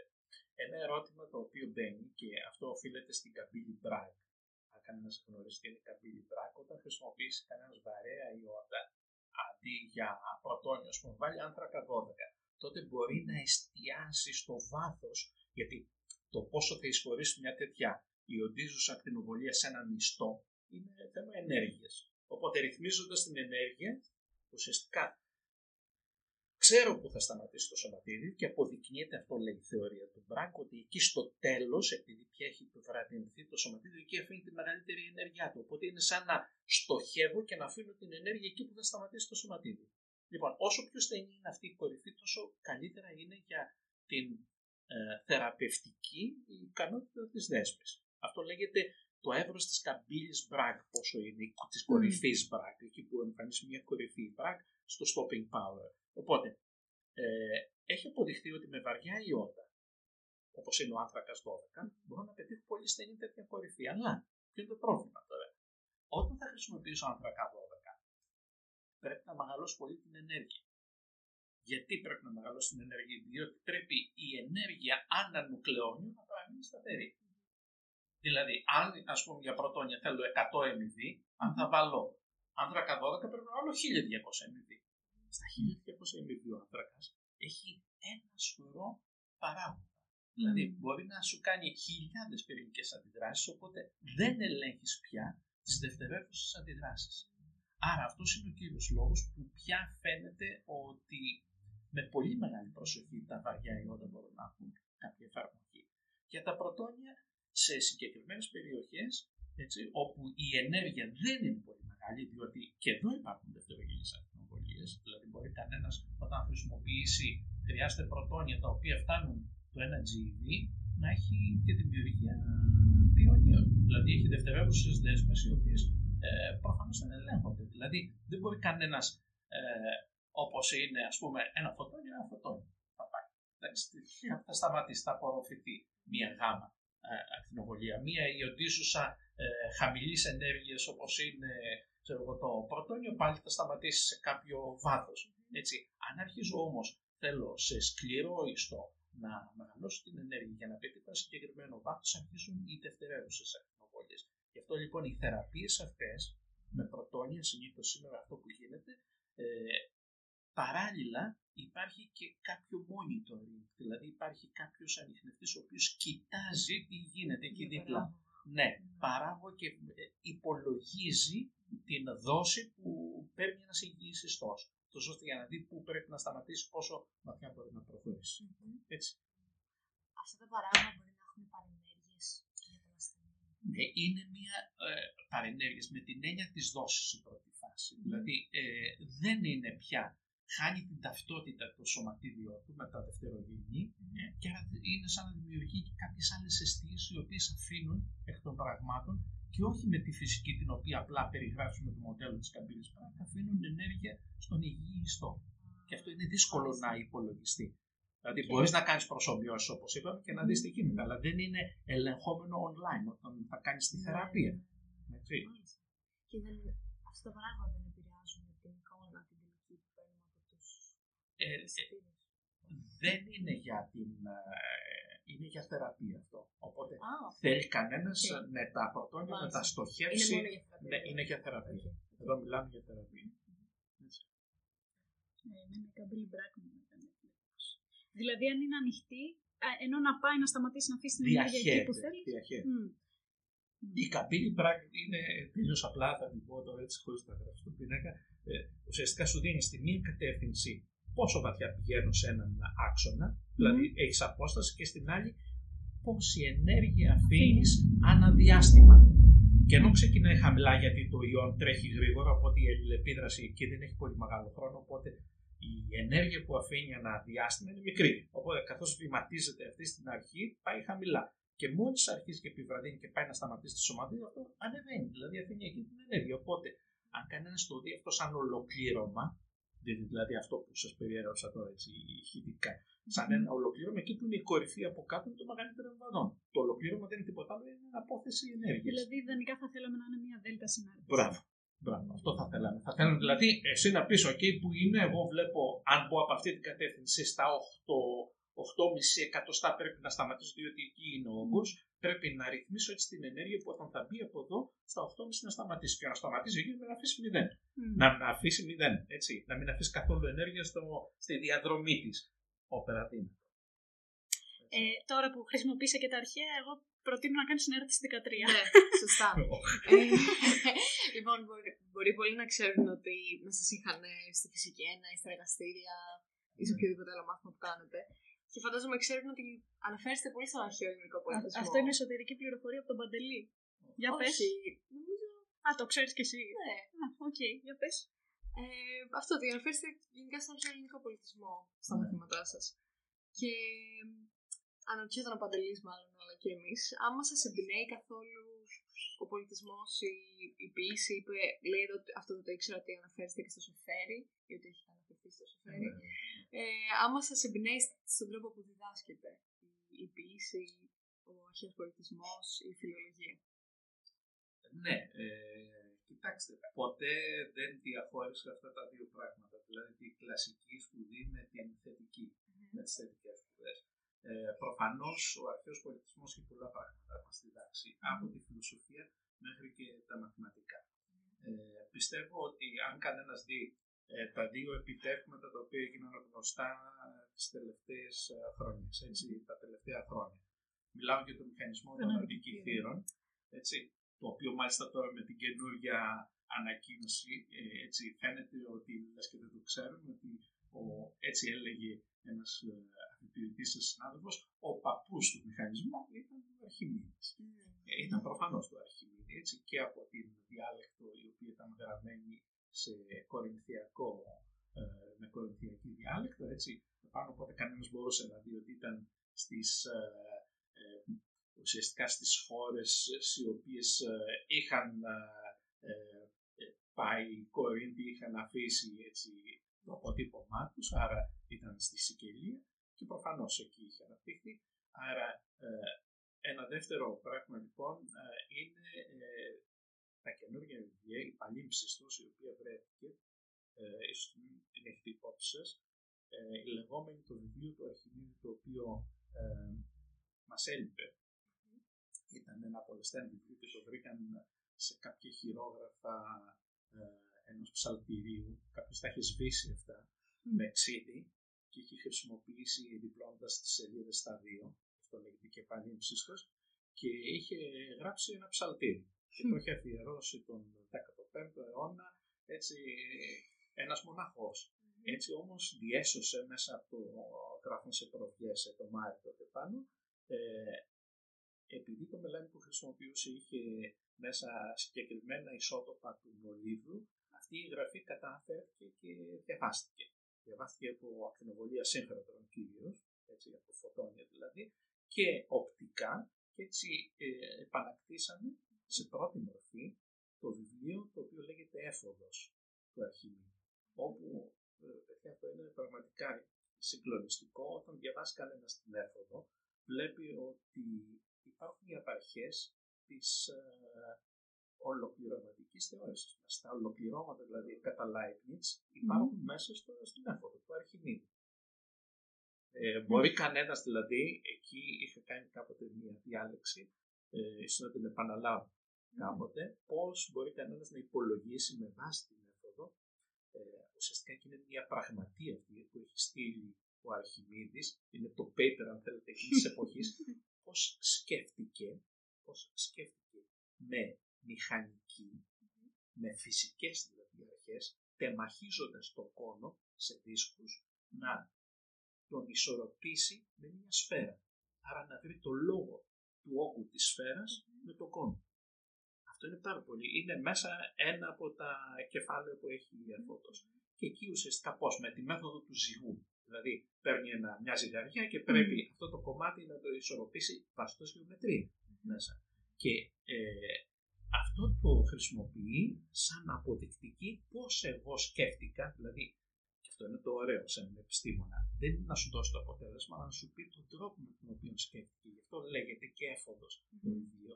Έτσι. Είναι ο τρόπος με τον οποίο σκέφτεται πώς μπορεί να υπολογίσει αυτούς τους δύο όγκους, με ποια αποδεικτική. Και μετά ακολουθεί φυσικά το, ε, σε άλλη πραγματεία του έτσι, η αποδεικτική ε, περί σφαιροειδών και κονοειδών. Έτσι είναι γνωστό βιβλίο αυτό, το πώς υπολογίζει κανένας τον όγκο με συγκεκριμένη μέθοδο έτσι, ενός πολυγόνου το οποίο σιγά σιγά εκτείνεται με, ε, μεγαλώνοντας τον αριθμό των γωνιών ναι, ναι, και ναι. γίνεται Μμμ. κύκλος έτσι. Μμμ. Ε, οκ. ε, αυτό λοιπόν το βιβλίο σημαίνει ότι υπάρχουν, υπάρχει γνώση στην, στον αρχαίο πολιτισμό που κανένας θα πρέπει σαν βάση ίσως να τον ανακοίνει και να ξαναπέρει πάλι να τον ε, σπουδάζει. Εγώ με πολύ μεγάλη Μμμ. προσοχή ξανακοίταξα όχι μόνο το κλασικό αυτό το βιβλίο, αλλά και τις, ε, ε, αν θέλετε, τις αναλύσεις που υπάρχουν. Υπάρχουν μεταγενέστεροι μαθηματικοί οι οποίοι αναλύουν ε, μέσα όλες αυτές τις πραγματικές. Άρα ε, ο αρχαίος πολιτισμός και από μαθηματικά και από φιλοσοφία είναι πραγματικά μια πηγή έμπνευσης. Έτσι, και μια, αν το θέλετε, μια ε, συντροφιά. Έτσι και μια ξεχνιασιά από τη θετικότητα που απαιτεί η σημερινή σκέψη. Έχω να κάνω κάποια σχολιάκια εδώ. Ε, ένας πειραματικός ε, θα λέγατε ότι θα έκοβε τον κόνο, θα έβαζε στη ζυγαριά και όπου ισορροπούσε μετά θα, θα έψαχνε να βρει γιατί είναι αυτά τα κομμάτια που είναι σε αντιστοιχεία με τη σφαίρα. Ε, σαν... Όχι έτσι ε, απλώς trial and error, δηλαδή κόβω ένα κομμάτι και το βάζω. Χρησιμοποιεί γεωμετρία και λέει Ο, ο Αρχιμίδης. ο Αρχιμίδης. Ο πειραματικός. πειραματικός. Ο πειραματικός εξαρτάται πώς, ε, δηλαδή γιατί. Ε- είναι αυτό που λέω ότι σε ένα κύλινδρο, έτσι ο κύλινδρος ε, ουσιαστικά έχει το 1 τρίτο σε όγκο από ό,τι έχει ο κόνος. Και αυτό που λέω στους πρωτοετής, να το θυμόσαστε ότι η, στο ε, ε, δημοτικό που πήγαινα, αν θέλετε, στον υπηαγωγείο, έτσι, Τα έλεγε η, η τώρα. δασκάλα μου έλεγε ότι σε ένα κουτί γάλα νουνού, έτσι, σε ένα ορθογόνιο κουτί, φοράνε τρία παγωτά μέσα. Σε ποιο σχολείο πήγατε, συγγνώμη. Ε, αυτή, αυτή είναι μια φράση που χρησιμοποιώ αγαπημένη μου, ότι Το όπως ξέρουμε. μας έλεγε η δασκάλα Ναι, του ναι, δημοτικού ναι, του, του νηπιαγωγείου και Ναι. προφανώς αστειεύομαι, έτσι. Ε, οκ, αλλά είναι έτσι τα πυθαγόρεια στερεά, τα οποία μας αναπαράγουν τους αριθμούς 1, 2, 3. Έτσι. Ο κώνος, ο κύλινδρος και η σφαίρα. Η σφαίρα και ο κύλινδρος για να πάμε στο 1, 2, 3. Έτσι. Ε, και δεύτερο σχόλιο που θέλω να κάνω είναι όντως ότι ο αρχαίος πολιτισμός εμπνέει. Ε, και πάλι θα αναφερθώ στο Πανεπιστήμιο της Κρήτης και το μάθηση, το λέω σε κάθε εκπομπή, δεν γίνεται. Ε, που έχει και μάθημα για το μηχανισμό των αντικειθήρων, ο οποίος ήταν μηχανολογικό, μηχανολογικά αν το δεις, χωρίς να σκεφτείς τι, τι σκοπό είχε. είχε ας πούμε γρανάζια τα οποία είχαν περιττό αριθμό δοντακίων. Δο- δοντα- Δοντιών. Δοντιών, μπράβο. Ναι. Εντάξει, να κάνουμε. Ε, ε, ε, αυτό το μάθημα λοιπόν δεν εξηγεί πώς φτιάχτηκε βέβαια, αλλά είναι πολύ ενδιαφέρον και ε, βιβλία για τον αρχαίο πολιτισμό. Ας πούμε, ε, ξέρω σίγουρα ότι έχει του Αριστοτέλη τα, τις, ε, τα βιβλία που έκανε, πώς, λέ- πώς ε, ο τίτλος στο αρχές φυσικής κάπως Ναι, τα- που τα μιλάει για το φυσικά του άτομο, τα Αριστοτέλη. φυσικά. Ναι. Ναι. Ε, οπότε όποιος θέλει να ασχοληθεί περαιτέρω θα βρει εκεί πέρα ε, πληροφορίες. Ε, και τώρα που κάνω αυτή τη διαφήμιση, Ναι, ναι, όχι, αυτό είναι σωστό. Ότι κανένας μπορεί να βρει οποιασδήποτε απαρχέ μέσα στον. Εγώ θυμάμαι ότι στη διδακτορική μου, η οποία έχει να κάνει με σκέδαση βαρέων ιόντων και το φαινόμενο, όπως λεγόταν, του ουρανίου τόξου. Μμ. Ουράνιο τόξο, γιατί, διότι ε, ακριβώς σε κάποια γωνία εμφανιζόταν μια ενίσχυση της ε, ε, ε, της cross-section, της ενεργούς ε, διατομής. Έτσι. Ε, γιατί εμφανιζόταν αυτό, γιατί όπως γίνεται στο ουράνιο τόξο. Είχα βρει λοιπόν ε, το αντίστοιχο και το είχα βάλει προμετωπίδα από τον Εμπεδοκλή. Ο Εμπεδοκλής έλεγε. Ναι, ο Εμπεδοκλής έλεγε πώς, εξηγούσε πώς είναι το ουράνιο τόξο. ε, Η μπορεί... ήρεμη δεν γεννάστε των ηλιακών αυγών. ναι, πώς γίνεται, πώς αλλάζει η πυκνότητα του αέρα. Εκεί και αναφέρει, ουσιαστικά είχε το δίκτυο διάφλασης. Δηλαδή, ε, ε, αν Ναι. το θυμάμαι καλά, η ήρεμη δεν γεννάστε των ηλιακών αυγών της αέρα ε, κάπως ήταν εκεί ο συμπυκνωμένος ε, συμπυκτών, έτσι. Όταν πέφτει Έγινε. πάνω σε σαν τον έτσι. ε, Δηλαδή το, το, ήταν κάτι φοβερό για μένα. Έτσι. Ναι. Το ότι ο εμπεδοκλής μπορούσε να δώσει μια εξήγηση εκείνη τη στιγμή σαν προσωπικratικός έτσι στο το τι γίνεται. Ε, και μην ξεχνάμε τώρα για να μην ξεφύγουμε λίγο και από την αρχαία ε, πρόσφατα έτσι, μελετώ και λατινική φιλολογία. Μμ. Δηλαδή με ε, λατινική με την έννοια του ότι ε, ξέρουμε την Οδύσσια έτσι, και την Ιλιάδα του Ομήρου, αλλά ε, την Ενιάδα του Βιργιλίου δεν έχουμε διαβάσει. Εγώ τουλάχιστον δεν είχα Εγώ διαβάσει. δεν ξέρω καν. Οριακά δεν ξέρω. έχουμε διαβάσει ότι Ναι, είσαι γιατί, ε, γιατί λένε, ε, μην ξεχνάτε ότι για το δυτικό πολιτισμό ε, περισσότερο διαβασμένη είναι η Ενιάδα του Βιργιλίου παρά ο Όμηρος. Έτσι. Στο δυτικό πολιτισμό. Δεν ξέρω αν.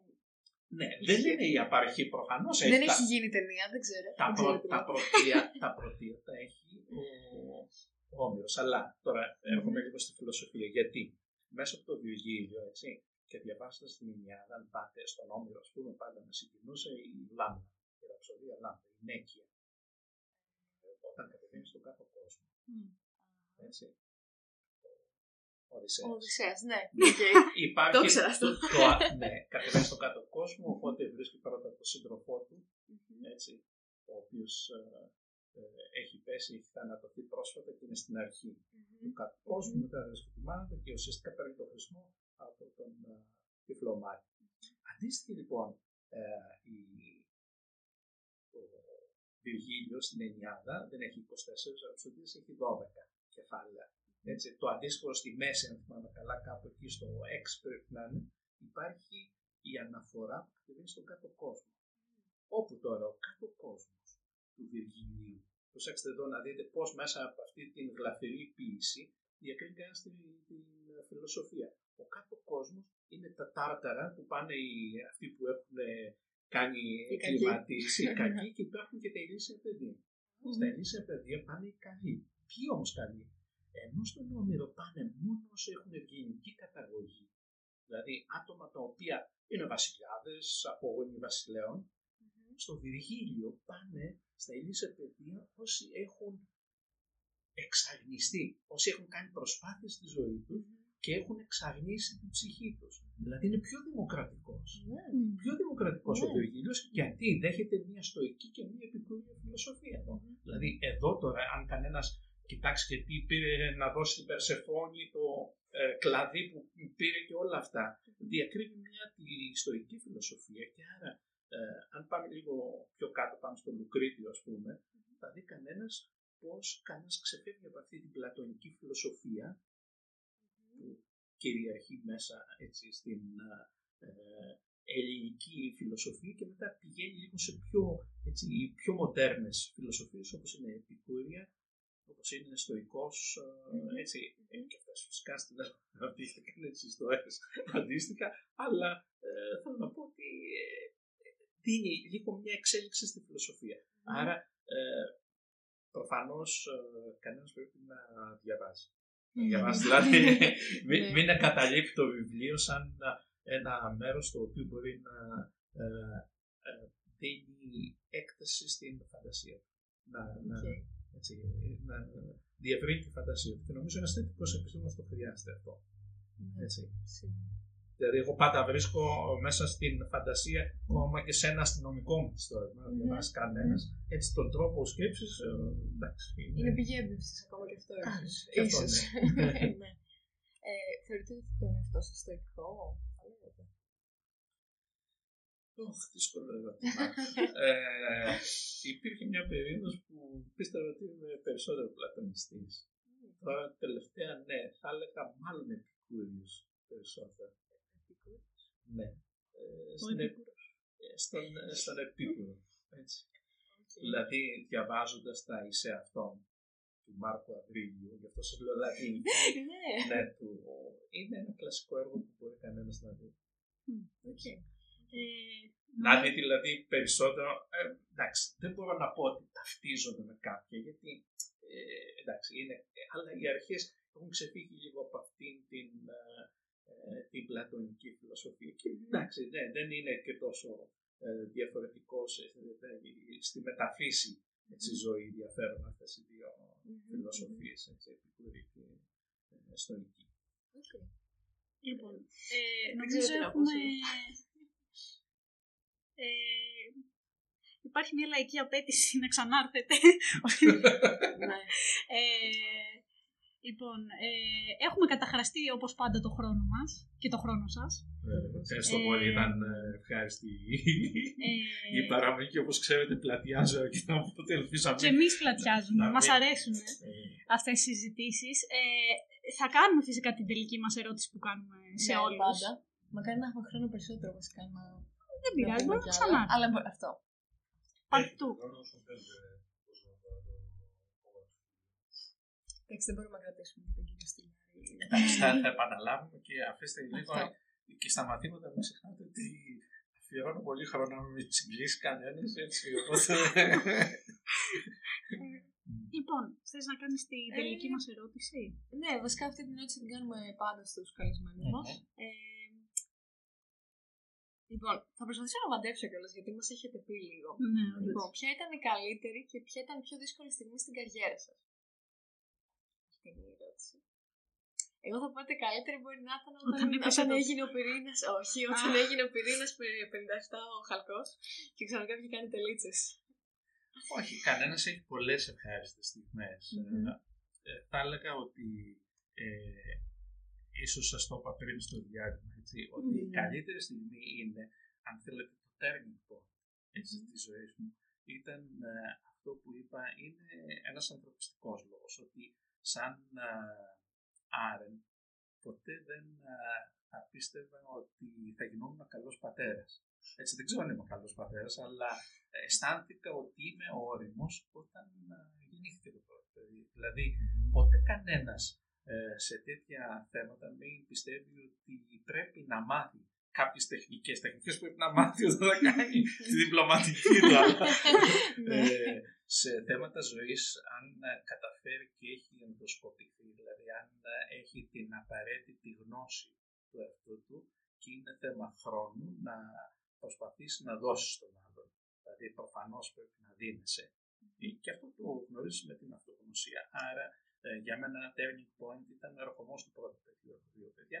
Έτσι, ε, αδικό λίγο την κόρη μου. έτσι, όχι ότι δεν είναι και αυτό έτσι, ένα χαρούμενο γεγονό, αλλά προφανώς το πρωτόγνωρο πάντα έχει την ε, ε, έτσι, η ιδιαίτερη χάρη.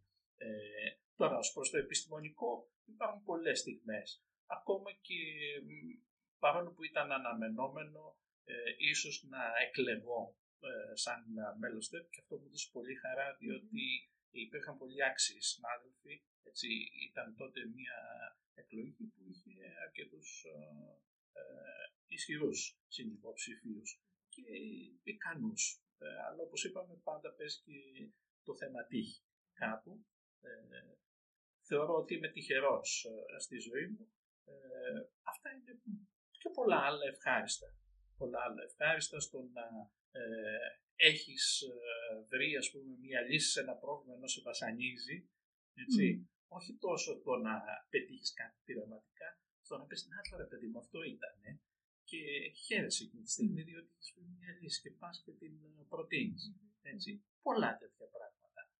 Ε, τώρα η πιο δύσκολη στιγμή είναι πάλι θα σας πω ότι ε, ε, το είπα πιο πριν όταν ε, έτσι, να είσαι με ένα ε, συμβόλαιο δοκιμαστικό ε, μεταδιδάκτορας ε, με έξι μήνες ε, μόνος, η γυναίκα σου να είναι στην Ελλάδα ε, και να μαθαίνεις ότι είναι έγκυος και ότι περιμένεις ένα παιδί. Και λες, όχι τώρα τι γίνεται, έτσι, ε, ε, τι κάνω. Ε, είναι μια, ε, δεν θα λέγα άσχημη στιγμή, είναι μια ε, ε, στιγμή που αγωνιάς και λες τώρα τι κάνω. Έτσι, τι κάνω, πώς θα πορευτώ. Δεν, ε, πρέπει να βρεις μια λύση, τι γίνεται, σου φαίνονται όλα άγνωστα. Και όμως, ε, έτσι, εντάξει, δεν, Η ζωή συνεχίζεται. η ζωή συνέχιζεται. Τώρα, άσχημες στιγμές, γιατί και αυτή τώρα έτσι όπως την αναλύεις δεν είναι μια άσχημη στιγμή. Έτσι, είναι μια στιγμή, ε, πέστε, ε, Ε, δοκιμασίας. ναι. Έτσι. Μμμ. Άσχημη στιγμή δεν είναι. Συνήθως τις διαγράφω τις άσχημες στιγμές. Οπότε. Όταν χάνω Σωστό, λεφτά, σωστό. λέει, βάζω στοίχημα.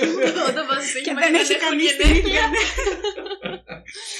Ε, Ναι, ωραία ήταν και Οκ. σήμερα. Ναι. Ε, σας ευχαριστούμε πάρα πολύ που ήρθατε. Εγώ δεν Ήταν- ήταν, Ευχαριστούμε για το χρόνο σας. ήταν πολύ ευχάριστη η παραγωγή μου και εγώ ευχαριστώ για τις ερωτήσεις σας και προφανώς είμαι στη διάθεση ε, και εσάς, των ε, Young Minds, αλλά και όλων των ε, συναδέλφων σας, των φοιτητών μας, οτιδήποτε χρειάζονται έτσι. Αλλήμον αυτή είναι η πρώτη και βασική, ε, αν το θέλετε, λειτουργία ενός ε, καθηγητή σε ένα πανεπιστήμιο. Να είναι προσιτός στους φοιτητές, ε, παρόλο που δεν έχουμε και εγώ κριτικές, δεν έχω χρόνο, δεν, ε, δεν απαντάω άμεσα στα μηνύματά μου. Πάντα όμως ό,τι δεν έχω απαντήσει το κρατάω και θα το απαντήσω. Ε, θέλετε να μας πείτε πώς μπορούν να σας βρουν οι φοιτητές, ίσως. για Ε, να ο πιο εύκολος τρόπος είναι ένα μήνυμα. Ε, συνήθως κρατάω το αρχείο μου, δηλαδή τον, α, του πανεπιστημιακού ε, ταχυδρομείου, το κρατάω και το απαντάω και με καθυστέρηση. Μμμ.